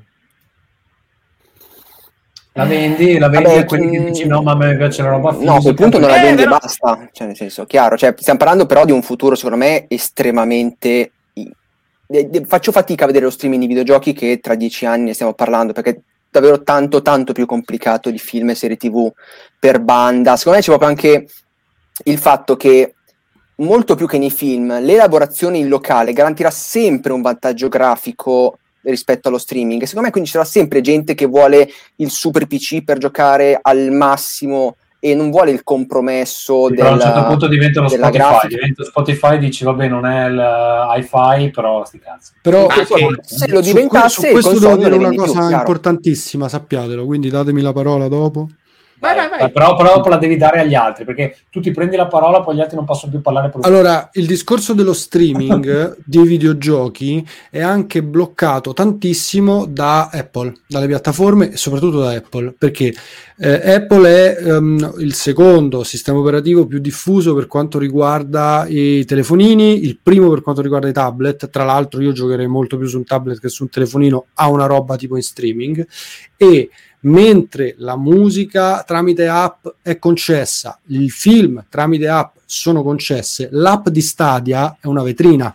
Se tu scarichi l'app di Stadia su iPhone e provi a giocare a un videogioco, non puoi, perché lì ci sono solo i trailer, perché Apple non gliel'ha concesso per motivi che tra l'altro non sono neanche chiari. C'era un articolo sul Financial Times, se non sbaglio, che eh, rifletteva su questa cosa, ma ha vietato totalmente i um, videogiochi in streaming sulla propria piattaforma. Se questa cosa qui non cambia con uno dei touch point più importanti, cioè iPad, secondo me il più importante per quel tipo di tecnologia, per avere accesso, per avere successo, eh, Apple comunque da questo punto di vista decide un po' il mercato. Se si sono diffuse determinate app di streaming è anche grazie a Apple, no? Se si sono diffuse, ripeto, sui telefonini, sui tablet di tutto il mondo. Quindi questa roba qui è da considerare per lo streaming di videogiochi. Se questo Apple non cambia processo, la regola... Questo processo a Apple Epic però secondo me può dare delle risposte in questo senso. Perché? Che c'entra con lo streaming? Eh, perché a quel punto se vince Epic, Apple deve aprire il sistema, eh? Ma no, quello è un discorso di soldi, eh? Quello è un discorso di soldi. Lì Epic ne ha fatto solo un discorso di soldi. Quindi ha detto le, le royalties non devo essere, esatto, non devo essere legato a te, perché in realtà esistono solo due produttori. Oppure l'alternativa è io devo avere la possibilità di entrare senza andare su Apple Store. È impossibile questo. Se tu non entri tramite app, ma entri tramite una web app, non fai successo in quel mercato, perché nessuno l'ha fatto. Eh, loro l'hanno fatto neanche nasce... loro con Fortnite, però loro nascono dal discorso non web app, ad avere la possibilità tipo Android di avere uno store a parte. Cioè io sono Fortnite, sono molto forte, non ti voglio dare le royalty, devo avere almeno la possibilità di eh, uscire dal tuo sistema. Discorso dei soldi, cioè invece quello dello streaming di videogiochi è un discorso tecnologico completamente diverso. Cioè Apple non ha impedito a tutte le app che fanno streaming di videogiochi di esistere su App Store, non possono esistere perché la, come si dice, le mh, regole di sviluppo e quindi tutto quello che tu devi essere compliant per pubblicare un'app su App Store dicono che tu non puoi fare streaming di videogiochi. se non cambia quella regola, tu Stadia o servizi analoghi non li puoi proprio pubblicare, li puoi pubblicare, ripeto, l'app di Stadia c'è e fa altro. E quindi torniamo al punto da capo. Se Apple vince quel processo, credo che si cambierà relativamente appunto alle royalties, probabilmente anche alla possibilità, quella che dici tu, di pagare altrove, che però è un concetto diverso, cioè se, tu se devi sempre st- sottostare, cioè, l'abbonamento, l'abbonamento di Netflix non lo paghi nell'App Store, puoi pagarlo sull'App Store ma puoi anche non pagarlo, no, lo devi pagare per forza sull'App Store se usi l'app, se usi la web app, no, mi no. sembra che Netflix ti faccia usare il, il, dress, il desktop o comunque il browser per abbonarti, proprio perché non vuole dare il trenta per cento a Apple, eh, ma mm, non sono sicurissimo al cento per cento. Questo è impossibile. Che mi sembra che Amazon lo faccia perché ha un accordo speciale con Apple, per cui se la sono sbrigata loro per non pagare il trenta per cento, ma Netflix esatto. te lo esatto, rinnovi Massimo, fuori dall'app. Ragazzi, volevo fare eh, questa cosa. Ci chiede Ruco Tatasa, il mercato fisico è scomparso? Chiedo. Allora, ho trovato questi dati, si fermano al duemiladiciassette, che secondo me è già eh, all'antichità, dove fa vedere che negli Stati Uniti solo il diciassette per cento dei giochi era venduto in formato fisico, il diciassette per cento dei giochi. No, ma gli ultimi anni avevo letto dei numeri, l'ho fatto, adesso non ce li ho ovviamente sotto mano, ma ci sono stato un tracollo molto più veloce delle aspettative, cioè a favore del digitale. Però c'è una cosa che non, questo grafico non vi fa vedere, sicuramente il buon eh, Roberto, non Roberto, ma Roberto saprà anche la fallacia di un grafico come questo, cioè che il volume totale dei giochi non è piatto, cioè quello che tu hai fatto vedere con gli istogrammi cumulativi al cento per cento, è vero che è calata la percentuale di giochi che tu compri in fisico sul totale, ma il totale di giochi che, comp- che venivano venduti nel mondo del duemilanove e il totale di giochi che veniva venduto nel mondo del duemiladiciassette, sono quasi pronto a giocarmi il testicolo sinistro, facciamo, che è molto di più il duemiladiciassette come totale del volume, e quindi la percentuale di soldi netti che vengono venduti tramite gioco fisico probabilmente è calata, ma non è calata come il grafico che hai fatto vedere te, semplicemente allora, perché è cresciuto il totale di giochi. La punta al cazzo dell'ingegnere, allora ti ho trovato eh, ma è importante fare la punta, no, la punta perdonami Michele, secondo me c'è ma... un dato che fa capire com'è la situazione, che Stop sta fallendo, Epic Games sta fallendo, Game detto, in Inghilterra sta fallendo, cioè tutti i grossi venditori di giochi fisici non stanno più in piedi, questo allora... è un fatto, eh. Ho trovato questi dati, allora E A dice che il cinquantadue per cento dei giochi console mm-hmm. negli ultimi dodici mesi duemilaventi eh, sono stati eh, scaricati digitalmente. cinquantadue per cento, cinquantadue per cento. È tantissimo. E più dice cinquantacinque per cento, Sony dice cinquantuno per cento. Eh, esatto. Quindi la next gen inizia con il cinquanta per cento dei giochi in formato digitale. Ragazzi, il eh, cinquanta, cinquanta per cento è una cifra che non me l'aspettavo, ma è troppo. Cioè non... Aspetta, aspetta. L'altra cosa era che tutti quei dati lì sono pre-Covid. Il Covid può solo avere aggiunto al fatto Tra che fatto. tu dici, sai cosa faccio? Ma manco lo ordino, lo compro sì, ma... sul, sullo store perché non, ho, non esco, c'è la zona rossa, il negozio sarebbe chiuso, eccetera. Secondo me, quindi, ripeto, i GameStop dice... e gli altri rivenditori brick and mortar chiudano, è solo una questione di tempo, e sono d'accordo con Vito. Sì, non saranno due mesi, sa, cinque anni. Cinque anni faccio oh, fatica a pensare sì. che GameStop sta in piedi. Oh. Quei numeri da adesso, cioè GameStop sta chiudendo, facendo cose, le azioni che scendono in picchiata, almeno l'ultimo casino. Sono una serie di cose che sono chiaramente in quella direzione. Tutti i dati che ho letto io sono di un'impennata verso il digitale assolutamente non as- neanche prevedibile, perché sono quelle cose che quando capitano capitano, cioè il Blu-ray non è di- si- uno avrebbe detto beh il Blu-ray funziona altri cinque anni perché minchia cazzo lo vedi meglio, il Blu-ray è sceso altro che cinque minuti, cioè è sparito dal la- formato fisico del video, è sparito improvvisamente. No, però sparirà sparirà o sarà eh, comunque quindi il mercato secondo me, se sei Nintendo e eh, non sei una società che vive alla giornata, fra cinque anni stai immaginando qual è il tuo futuro. Ora non, ma non si parlava di sì, digitale, vabbè, si parlava però di... quello che c'entra col P C, loro continueranno a vendere digitale, no, anche sì. perché mortacci loro quelle schedine me ne sono già perse due, quindi insomma scusate.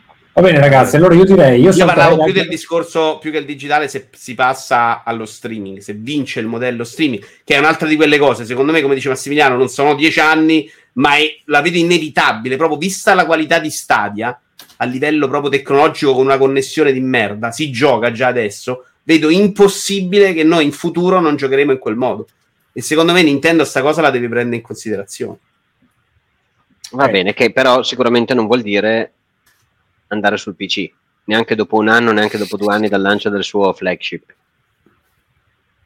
Eh, flagship, Quando, però spiega la, la chat, Mario, Zelda, eh, non lo so, per me, per me è una cosa proprio scema non, non farlo, cioè, comunque posso dirti, è, fa... è, è molto più probabile che ti dica ehm, che ne so, te, ti, ti, ti vendo un prodotto che puoi giocare anche sul P C, cioè che non okay, abbandoni okay. il discorso console, che ti dico, ti faccio una puttanata alla Nintendo del tipo, ah, se vuoi giocare puoi anche passarti i, i giochi lì e puoi anche streamare su no, sulla nostra piattaforma e continuare a giocare sul P C o da altre parti, ma che ti dica, questo è anche un prodotto che puoi acquistare, se non hai la console Nintendo te lo puoi comprare e giocare sul P C, possibile, ma non, non vedo una cosa de, che Nintendo faccia così leggera. Il futuro va in quella direzione, però Nintendo non c'ha nessun interesse di star lì a spendere miliardi per sviluppare la console, può prendere tutto il suo budget e fare videogiochi, se eh, non deve preoccuparsi di vendere una console. Capite che, che risparmi un sacco di tempo, di soldi, ti, ti togli un sacco di rischi, faccio sì, videogiochi eh, e li vendono certo, dove li vendono guadagni tutti. Dalle terze parti, Vito. Eh, mi eh, sembra come eh, la Apple che rinuncia a fare iPhone e iPad beh. perché in realtà gli conviene fare solo le app e farle girare dove riesce. Mi sembra una però di quelle Nintendo, cose dove gli dici le abbandono l'ecosistema. Ti sta guadagnando solo parte mobile in casa sulla sua console. Vuol dire parte mobile? Sta vendendo i giochi che la gente vuole giocare su mobile, cioè Switch è una console mobile, la gente si compra i giochi in quel senso. Su Wii U non ha venduto, sì. le, vende solo i suoi. Io su Switch okay, vendo solo i suoi. Sono soldi gratis, cioè nel senso tu no, no, devi fare un... non sto dicendo che ne vuole fare a meno, sto dicendo che nel momento in cui devi continuare a fare la console portatile, questo potrebbe avere sempre un senso. Faccio fatica a immaginarmela, però sì. Mm. Vabbè, perché sul, sull'home console Nintendo dalle terze parti non prende soldi da vent'anni. Sì, sì, sì, vabbè, di quello dicevo. Ok, corretto, ma Switch non è, è una sì, non console mobile console. Switch c'è, c'è così tanta roba terze parti che secondo me una bella fetta dei soldi di terze parti le prendono. Eh. No, no, Switch eh assolutamente, ma non è roba tripla A, non escono i giochi tripla A. No, no, stanno no, no, adesso no cioè, Nintendo che cazzo ne frega, tanto prende i soldi da tutto, quindi... Eh esatto, sì, però... cioè, su quello store c'è talmente tanta roba, due euro, tre euro, cinque euro. È un'alternativa di mercato mobile, ci stanno portando tra l'altro tutta la storia dei videogiochi al momento... che è un esperimento che però secondo me fai molta fatica a riportarlo su Switch due. Cioè, tutti i giochi che ci stiamo ricomprando su Switch perché minchia su Switch sono più fighi, secondo me difficilmente ce li ricompreremo su Switch due. Ma non lo so, sta roba del retro gaming la gente se la compra ogni console, quindi boh. Ah, beh, possibile, possibile. Allora, io ragazzi direi che possiamo passare ai giochi che stiamo giocando, che tanto le altre news erano un po' scariche. Ehm... Uh... Sony ha annunciato il V R due, ma non si sa niente, quindi non, non ne parliamo. Eh, finalizzata l'acquisizione di Microsoft Bethesda, e anche lì si sa poco, nel senso hanno detto alcuni giochi saranno esclusi dal Game Pass, però non si sa quali. Quindi io andrei ai giochi che stiamo, stiamo giocando, cosa dite? Simone, ho visto che li metti, li togli, poi li metti, poi li togli. No, ho visto che c'era Massimiliano che comunque sta giocando allo stesso gioco mio, cioè Super Mario. Allora parla, parla, parla di quella, dai. Faccio partire la sigla e parlate subito di quello.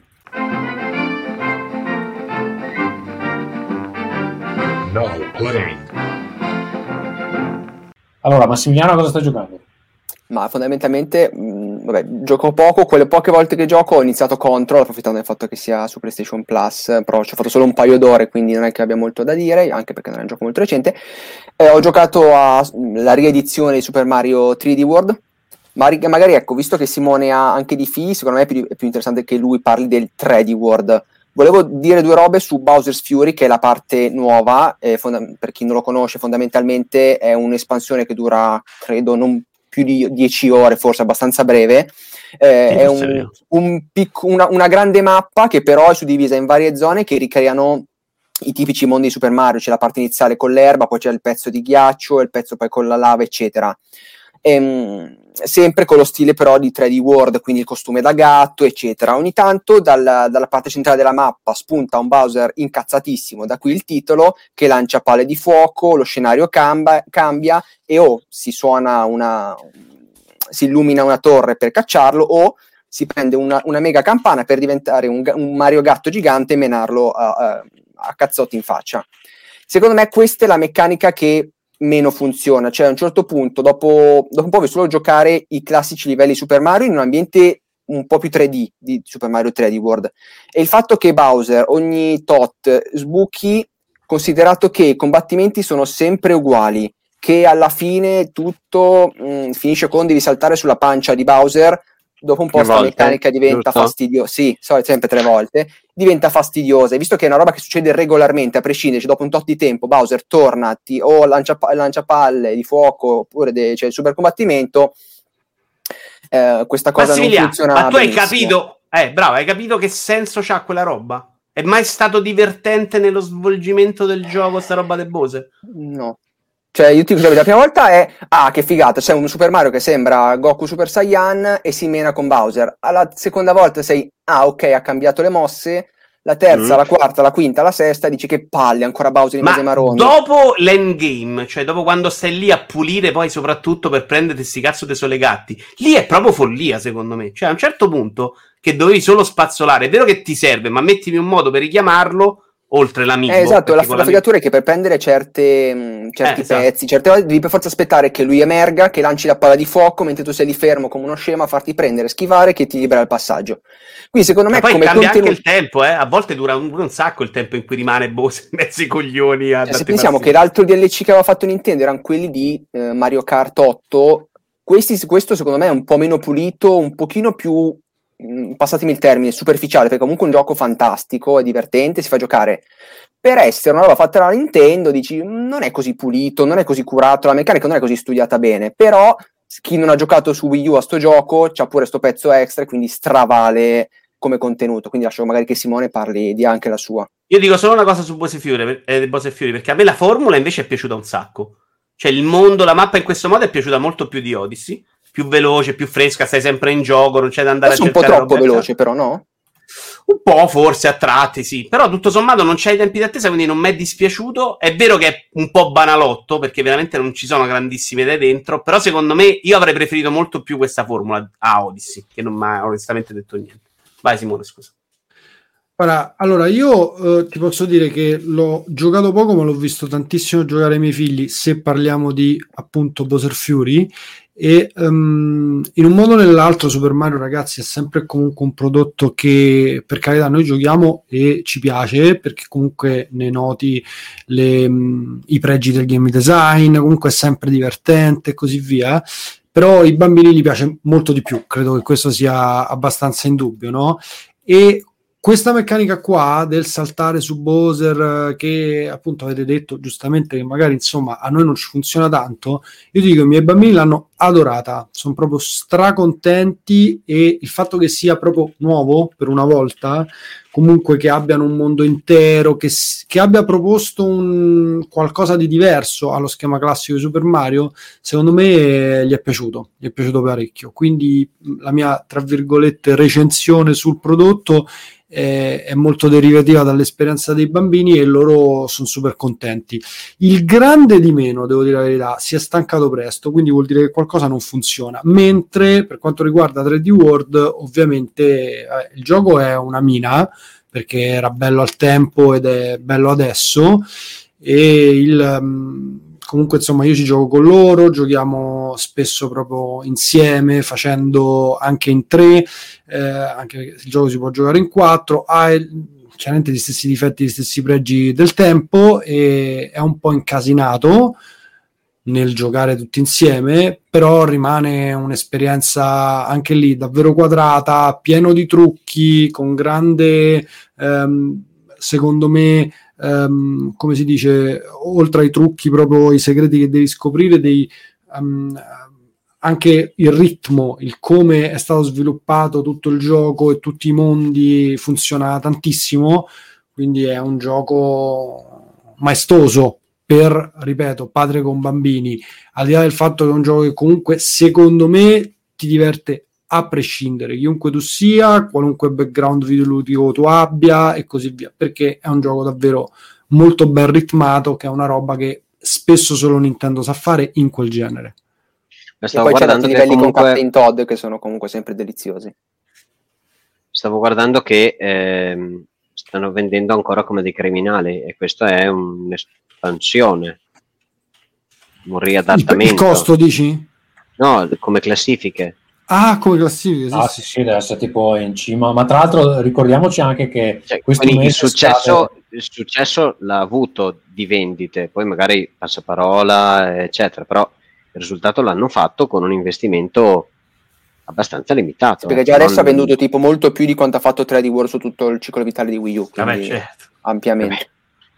Wii U è una base tredici milioni piccola. In più, veramente pochi tredici milioni di pezzi più.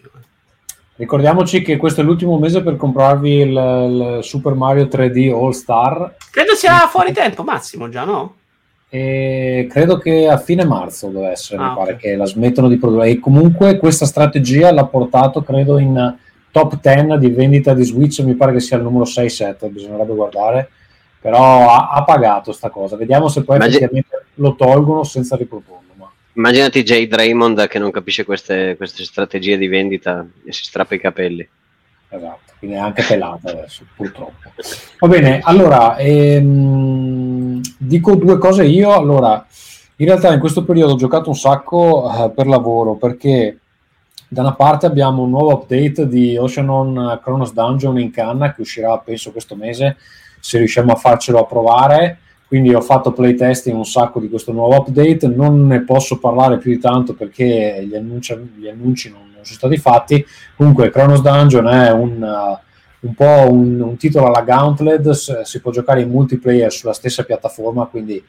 Uh, ah, ma quello di Apple Arcade? Sì, è quello di Apple Arcade, si può giocare sulla ah. stessa piattaforma, nel senso che eh, collegati ai controller potete giocare sullo stesso iPad, sullo stesso Mac o l'iPhone eccetera. Se avete la, l'Apple tivù potete giocare sulla stessa Apple tivù, e questo update introduce una serie di cose che ci, ci sono state chieste. Secondo me migliora il gioco sensibilmente, uh, però purtroppo non ne posso parlare, ma nei prossimi giorni annunceremo esattamente di cosa si tratta. Eh, comunque io penso che uscirà entro la fine del mese. L'altra cosa che mi sono messo a giocare è, è ho, ricom- ho cominciato a giocare al primo Oceanon, che io in realtà pur lavorando per Confox e Brothers non ci avevo mai giocato. Ma dai, pensa, eh, io l'ho finito eh, e devo dire che in realtà è proprio un bel titolo, nel senso è che bello, è un bel gioco. Eh, ne- nella scia di Link to the Past ci sto giocando perché mi serve, devo recuperare delle informazioni che poi mi servono poi per il lavoro, ma ehm, nella scia di Link to the Past è un, una bella alternativa, ovviamente sviluppata con un budget piccolo, da un team piccolo. Secondo me ha dei limiti evidenti, per esempio quando si parla di animazioni eccetera, però ci sto giocando su Steam ed è molto piacevole, considerato che è uscito per la prima volta nel duemilatredici. Ha un po' questa visuale isometrica che è un po' la differenza principale con Zelda, però dal punto di vista di quest, di cose che si fanno eccetera, secondo me eh, è un, una buona alternativa. Bellissimo titolo, un bellissimo titolo. Io mi ricordo eh, che mi ero blo- bloccato a un certo punto, quindi era anche insomma abbastanza... No, sai cosa ha, ha sta cosa, perché ti dice che ti sei bloccato, eh, c'ha dei punti dove non ti dice esattamente cosa fare e tu esatto. puoi andare su più isole, però lui non ti dice dove andare, e quindi là secondo me puoi perdere anche ore, perché non, non, ti, non ti punta mai in una direzione specifica. E secondo me è più un difetto in questo caso, perché a volte dici cazzo, ma dimmi dove andare, perché adesso devo scoprirlo da solo, ma magari non è così divertente andare a caso. Quella cosa lì è un po' fastidiosa, devo dire la verità, però mh, onestamente l'avevo sempre lasciato da parte perché ho altre cose da fare. In realtà mi sta, mi sta anche piacendo, e questi sono due titoli che ho giocato per lavoro. Poi ne ho giocato anche un paio per piacere, ma farei parlare, che, vediamo chi è che ha qualcosa. uh, Vito, ci parli di uno dei tuoi? Vi parlo di Lupiro, che è un po' il gioco del momento dopo Valheim. E Valheim non, non riesco proprio ad apprezzarlo visivamente, questo ci sono caduto dentro. Se lo... Ma puoi farlo vedere? Tommaso, per favore, puoi allegarci un video? Eh, no, sì, sì, ma mi devi dare almeno tre minuti, perché se me lo dicevi prima te lo preparavo. Adesso ovviamente... Eh, vai su YouTube e devi scrivere Lupiro, non è proprio complicatissimo. Siamo già a quattro. Allora, minuti. È un giochino che se lo guardi non, eh, mi serve l, l, il contributo visivo, perché se lo guardi dice una roba orribile. Io stesso non l'ho messo nello show indie, perché se guardi un trailer sta roba è un gioco Commodore sessantaquattro nell'estetica della mappa, del lupo diciamo, e invece è un gioco fantastico, è proprio il nuovo Slay the Spire a livello di droga. Ci ho fatto tipo sette ore in due giorni ed è un giochino in cui eh, l'eroe cammina da solo su un loop, su una roba ca- generata casualmente, e all'interno di questo tu devi usare delle carte per mettere all'interno dei nemici eh, e far eh, recuperare risorse che ti aiutano poi a mh, migliorare il tuo inventario, ad andare avanti, insomma. Come concateni le risorse, le carte, quello che trovi dell'inventario, che è automatico, il combattimento, mano a mano che trovi i mostri, è automatico, tu non, non hai nessun controllo sul combattimento, cioè nel, nell'inventario, ma è, è il tuo ruolo è nel posizionamento di, del, di tutto quello che c'è sulla mappa e come concateni certi tipi di, di, di, di risorse, di edifici, di strutture, di nemici. Io poi ho visto ancora una piccola parte, perché ho giocato sette ore con un solo personaggio e ho battuto un boss. È una roba che genera veramente tante possibilità, è una droga, perché poi è un gioco che veramente va benissimo anche in ufficio, perché puoi fare mezzo a altro, insomma, puoi interrompere, vai avanti, posizioni, cose, ed ha un ritmo secondo me splendido, ha una grandissima varietà, ti offre veramente tante possibilità e sembra veramente anche incredibile come, come longevità, perché poi c'hai tre classi che ancora devo scoprire, che fanno cose diverse, hanno proprio slot dell'inventario diverso. Quindi una roba di quelle che non ti aspetti e che invece esce fuori veramente. Questo gemma. Ci sta giocando su P C, giusto? Sì, sì, su P C. È uscito solo su P C al momento.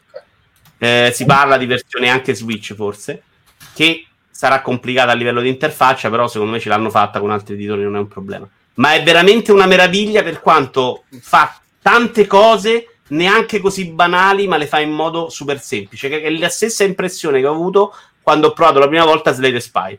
Cioè, che fosse veramente una di quelle robe nuove, ma proprio da godi. Ok, eh, vuoi andare con il secondo così rimango su YouTube?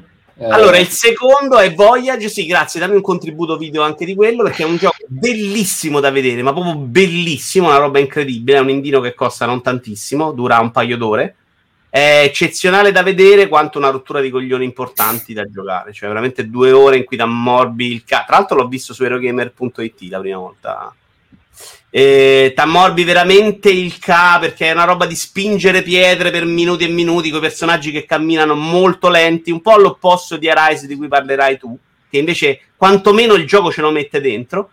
Però eh, lo guardi a livello di storia, la, so- la su- solita storia criptica, qui non dice niente, come piace molto agli indie.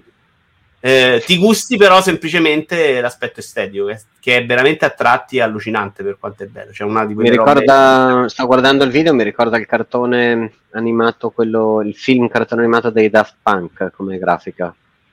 Un po'. Adesso, no, vi, vi in questo momento la... è la pubblicità no. di a Tommaso arriva la pubblicità di uomini coi baffi. sì. uh, A me non sono arrivati questi. YouTube, YouTube è veramente micidiale se non paghi il l'abbonamento. Sì. Eh, no, praticamente eccezionale, però veramente da giocare non c'è niente. Tra l'altro c'è questo scambio continuo tra i personaggi che non serve a niente per il gioco. È solo una roba, no, veramente non, non ci sono meccaniche a due, non, non, a parte dei punti in cui serve spingere in due, però tu switchi tra l'uno e l'altro praticamente senza nessun motivo. Ci sono però delle scene bellissime in cui tu ti avvicini all'altro e ti abbracci, e quindi si viene proprio voglia di fare delle fotografie, perché vengono questi momenti di, di grande emozione e di sentimento. Però è tutto lì, peccato, perché secondo me c'era anche un p- po' di margine per infilarcelo qualche enigma ambientale, qualcosina che poteva essere utile. E invece è un gioco di premere avanti e abbracciarsi. È un gioco di andare avanti e trovare i sassi da spostare in avanti, che però stanno sempre più o meno davanti ai tuoi piedi, quindi no, c'è anche un po' di backtracking alla fine, che me lo sono andato a chiudere con un video YouTube perché non c'avevo voglia di girare a vuoto, perché questa cosa della deambulazione lenta, che era per esempio tanto anche in quello Lovecraftiano sul pass, come si chiamava? Um, Circolo sì, no? E... Lo... Sì, quello del, no, del eh, sì, hai ragione. Quello della che abbiamo parlato camminava lento, lento, lento, lento, sì, lento. Ecco, più o meno così. C'è una roba che secondo me ammorba abbastanza il giocatore. Eh, e basta, quindi non ho speso benissimo i miei soldi. Però da vedere è veramente una roba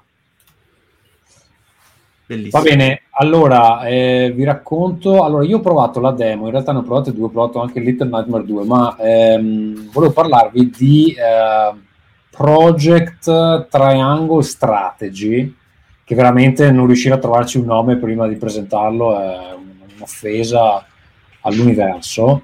Magari eh, stanno litigando per roba di diritti, però di solito questo nome eh, sì, allora è questo nuovo gioco di Square Enix con la grafica praticamente identica a Octopath, Octopath Traveler. Infatti se lo chiamassero Octopath Strategy probabilmente a, a proposito di rotture di coglioni, minchia, esatto. Cioè, sono morto allora, dentro alla, il genere. Alla grafica identica, però l'impostazione è assolutamente quella di Final Fantasy Tactics.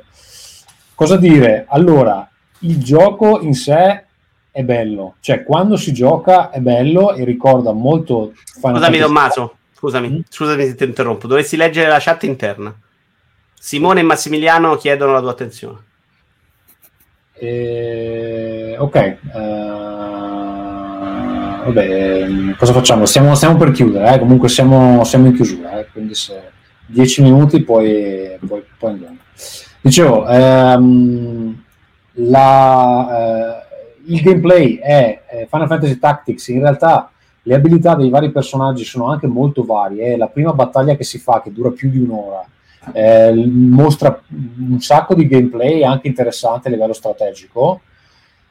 Il problema è che prima di quella battaglia c'è un'ora di parlato, tutto recitato a voce alta, eccetera, lentissimo da mandare avanti, non interessante, di uno che si è letto Game of Thrones, non ci ha capito un cazzo, però voleva fare una roba simile.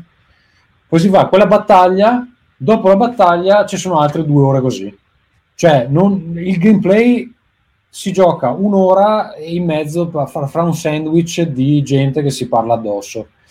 E secondo me è veramente pesante quella parte là, e infatti mi interessa la parte dove si gioca, mi interessa molto meno l'altra. C'è un'altra parte piccolina dove bisogna far prendere una decisione a un concilio di, di saggi e si deve andare in giro per il villaggio a raccogliere informazioni e poi parli con loro per cercare di convincerli di, a votare in un certo modo rispetto all'altro, che penso sia un po' la parte centrale del gioco, perché apparentemente puoi aprire vari bivi nella storia a seconda di come la gente prende determinate decisioni. Quello te lo fanno vedere, è carino, ma non è che sia così rivoluzionario. Per me il problema principale è che la parte di storia è lunghissima e non è interessante. E cioè, se metà però del gioco anche skipparla, c'è da dire, eh. Sì, però se il gioco c'è sì, ma su un gioco così skippi la storia, ah, porca troia. No, nel gioco no, ma nella demo poteva skippare, però la demo sì, è anche messa in un punto centrale in cui magari non sai niente. Sì, è vero, la demo parte dal capitolo sei, quindi non si capisce niente di default. Però secondo me non è così interessante neanche cercare di capire cosa sta succedendo. È un po' un peccato perché secondo me la parte di gameplay è buona. Vedremo quando esce nelle reviews, ma io ho dei dubbi che sia affrontabile da umani normali che non hanno cinquecento ore da perdere. Dai, um, fatti che... Ma, eh, c'è, e poi c'è salutiamo qual- solo una cosa, c'è qualche feedback della demo che ti dice cosa ti è piaciuto, cosa non ti è piaciuto, perché loro hanno detto il nome non è finito, siamo ancora in attesa dei sentire. Allora io, no, io non l'ho finita io non l'ho finita perché cioè, è lunghissima e non voglio spoilerarmi in metà del gioco, perché cioè, ti fanno vedere veramente tanto di storia. Non so se il feedback te lo chiedono alla fine della demo eh, o, o ti arriva un'email, non so come esattamente richiedano il feedback. Eh, so che lo volevano richiedere, però non, non so, perché a un certo punto mi sono fermato perché cazzo è tre ore che gioco, quanto dura sta demo? Cioè non, non voglio, se poi ci giocherò non voglio neanche vedermi la storia in un punto random per quattro ore, cioè non ha senso insomma. Eh, Michele, dai, parlaci di Ring Fit, poi andiamo tutti a letto. Allora, Ring Fit è stato alla fine il mio regalo in ritardo barra da ritardato, perché mh, non so se lo sapete, ma ha una il lunga socio, tradizione il socio. Grazie. È una lunga tradizione di eh, giochi Nintendo che mi fanno dimagrire. Siccome sono a volte ripetitivi o altro, ho eh, fatto non so quanti giochi, in particolare tennis e anche eh, un altro vecchissimo, era un eh, come si chiamava? Radiant qualcosa su Wii, che era un um, come si dice, molto simile a quello che hai detto tu, Project Triangle, eh, di eh, un Fire Emblem, quindi molto tranquillo, molto testa svuotata a fine della giornata, eccetera. Perché ti faceva dimagrire quello, scusa? Perché lo facevo sulla cyclette, cioè ah. una scena veramente che cioè, se, boh, probabilmente mi, mi dovrebbero buttare fuori da questo sistema solare, però funzionava, perché erano veramente giochi dove dicevi non penso a niente, intanto faccio un po' di esercizio, eccetera. E con sta cosa qua della, della pandemia, Ring Fit secondo me è una buona scelta. Eh, sono un po' meno pigro di un'amica che ho sentito che mi ha detto: oh, sai che comprarlo e tenerlo nella scatola e basta non funziona? eh, in realtà devi veramente avere voglia di usarlo. E poi l'ho preso in sconto perché era una, mh, appena dopo Natale eccetera, quindi in realtà ho pagato tipo sessantacinque sessantadue euro, una cosa così, che non è neanche poco per un gioco di questo tipo. E non mi dite che l'anello del Ring Fit è prodotto con materiali tali da, eh, da richiedere quel prezzo, eh, però è abbastanza vario, abbastanza simpatico, e per me fa il cinquanta per cento del lavoro, che vuol dire finita la giornata quasi quasi faccio un, un pochino di movimento. Ovviamente ha le eh, meccaniche di base che ti aspetti da un gioco che deve essere venduto a una platea forse di persone non giocatori, eh, mantiene un uno per cento di arroganza di intanto che stai facendo la parte principale, se sei veramente un combo professionista del muovere le mani male mentre ti mentre ti dimeni stimolando il quadricipite, riesci ad avere il, diciamo, il feedback di essere più fico degli altri, perché mentre stai correndo, camminando, puoi raccogliere la moneta nascosta o altro, ma non ha un grosso valore o un grande vantaggio. C'è un'evoluzione nella tua eh, diciamo storia, tra virgolette, del personaggio, nel senso che vai avanti di livelli perché hai fatto più esercizi, ma è veramente eh, la base. Semplicemente, avendolo pagato così, non avendo tante altre alternative e variando abbastanza gli esercizi che fai, eh, secondo me è stato un buon acquisto e una cosa che mi porterò avanti per un pochino di tempo. Devo dire che l'effetto, quello, o per come l'ho impostato io, perché rileva parecchie tue sensazioni, anche grazie all'abbastanza preciso sensore eh, che c'è sul, sul controller, di eh, feedback che dopo una sessione ti fa misurare la, la diciamo il battito cardiaco ed è in grado di stimare se ha esagerato o meno. Eh, non ha però mai spinto verso, diciamo, eh, l'allenamento eh, aerobico, quindi a dire ho fatto un'ora, sono morto, e effettivamente se lo fai per una settimana cali di peso. Quindi mi sembra veramente una cosa che o tu decidi di spingerti al limite, o altrimenti è veramente modello Eh, mammina pancina che decide di fare qualche esercizio eccetera. Però vi terrò Beh, informati. Insomma, a livello muscolare è impegnativo. Ma c'è una qualche modalità per due? Eh, non mi Come pare, ci sono le varie modalità con i vari avatar dove puoi, diciamo, combattere, nel senso chi ha fatto più punti eccetera, però eh, per ora ci ho giocato io. Gioco. No, tra l'altro se Vito, penso Vito, che se lo offro che... a, mia, a mia moglie mi, mi lascia comunque. Vito, penso che dipenda anche da qual è la tua forma fisica, Michele. Uno no, ci fa... sta, ma ricordatevi anche Ferruccio, cioè l'aveva provato, guarda che a livello muscolare fai per esempio i squat, che è una roba che fisicamente se non sei uno sportivo non lo fai, e lo fai tanto, non, non sono solo gli addominali, quella roba t'ammazza fisicamente, te ne ti fa veramente un casino per essere un esercizio da Wii Fit, ecco. Cioè esatto. È una roba molto muscolare, quindi ti distrugge proprio, ci fa passare abbastanza la voglia. Eh, sì, eh, in quel senso lì, eh, quando ci sono i vari scontri, che è dove esattamente fai gli esercizi più precisi, c'è una selezione di, diciamo, carte che tu puoi scegliere con il controller. Diciamo che mh, la gestione menu del controller sente veramente il, il limite di avere in mano una ruota, perché ovviamente non hai più in mano i controller, che sono inseriti uno in una fascia sulla tua, diciamo, coscia sinistra e l'altro in questo Ring Fit, quindi quando vai a scegliere le selezioni sono molto piccole e diciamo eh, hai la scelta di quei dieci quindici esercizi che sono le carte, tra virgolette, che giochi in quel combattimento. E boh, o oh, non lo so, Panda, anche tu che dici che sei un figo, io evidentemente sarò un pochino più allenato e non ho mai fatto quegli esercizi dove ad esempio mi tremano i muscoli perché sono in una posizione alle Olimpiadi di Tokyo, eh, non è che... Esatto, Olimpiadi Ring Fit vado. Che l'avrei mai detto. Ti ringraziamo. No, no, alle Olimpiadi fa il Twitch Rivals di Ring Fit. Grazie ingegnere per... No, questa l'ho capita io, eh, Simone. Dai.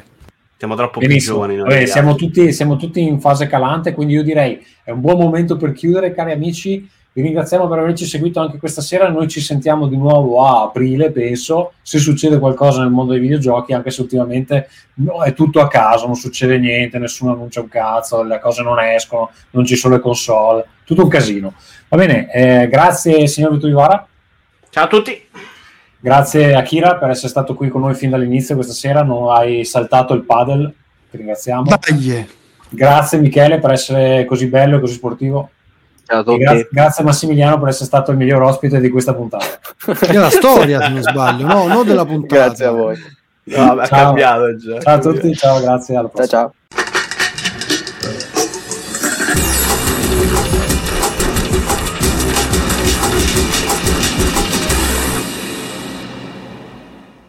Un paio di parole in chiusura come al solito. Potete supportare Rincast direttamente a patreon punto podbean punto com slash Rincast oppure comprando le cose linkate eh, da Amazon nella descrizione dell'episodio, o se volete andare sul nostro blog trovate un banner eh, che vi dirige ad Amazon w w w punto rincast punto i t. Se vi salvate quel, quell'U R L poi eh, ogni volta che comprate una cosa da Amazon qualcosina ci torna. Mi ci sono comprato il pad di Mario, quindi mh, fate del bene cari, cari amici. Se volete chattare con noi lo potete fare su telegram punto m e slash rincast, una chat molto vitale piena di gente interessante. Uh, dopodiché, se volete scriverci delle email che da un po' nessuno fa perché evidentemente le email sono da, da boomer, rincast at gmail punto com. Tutte le puntate di Rincast le trovate come sempre cercando Rincast su iTunes, uh, su Facebook, su Twitter eccetera, oppure da w w w punto rincast punto i t. Ancora una volta abbiamo montato Rincast con Producer, che è un software creato dal nostro ascoltatore eh, Alex Raccuglia, eh, che migliora di mese in mese cari amici, eh, e con questo io vi saluto e eh, noi ci risentiamo appena possibile. Eh, sappiate che saranno mesi intensi, quindi faremo quello che si può. Ciao amici, ciao ciao. Rincast.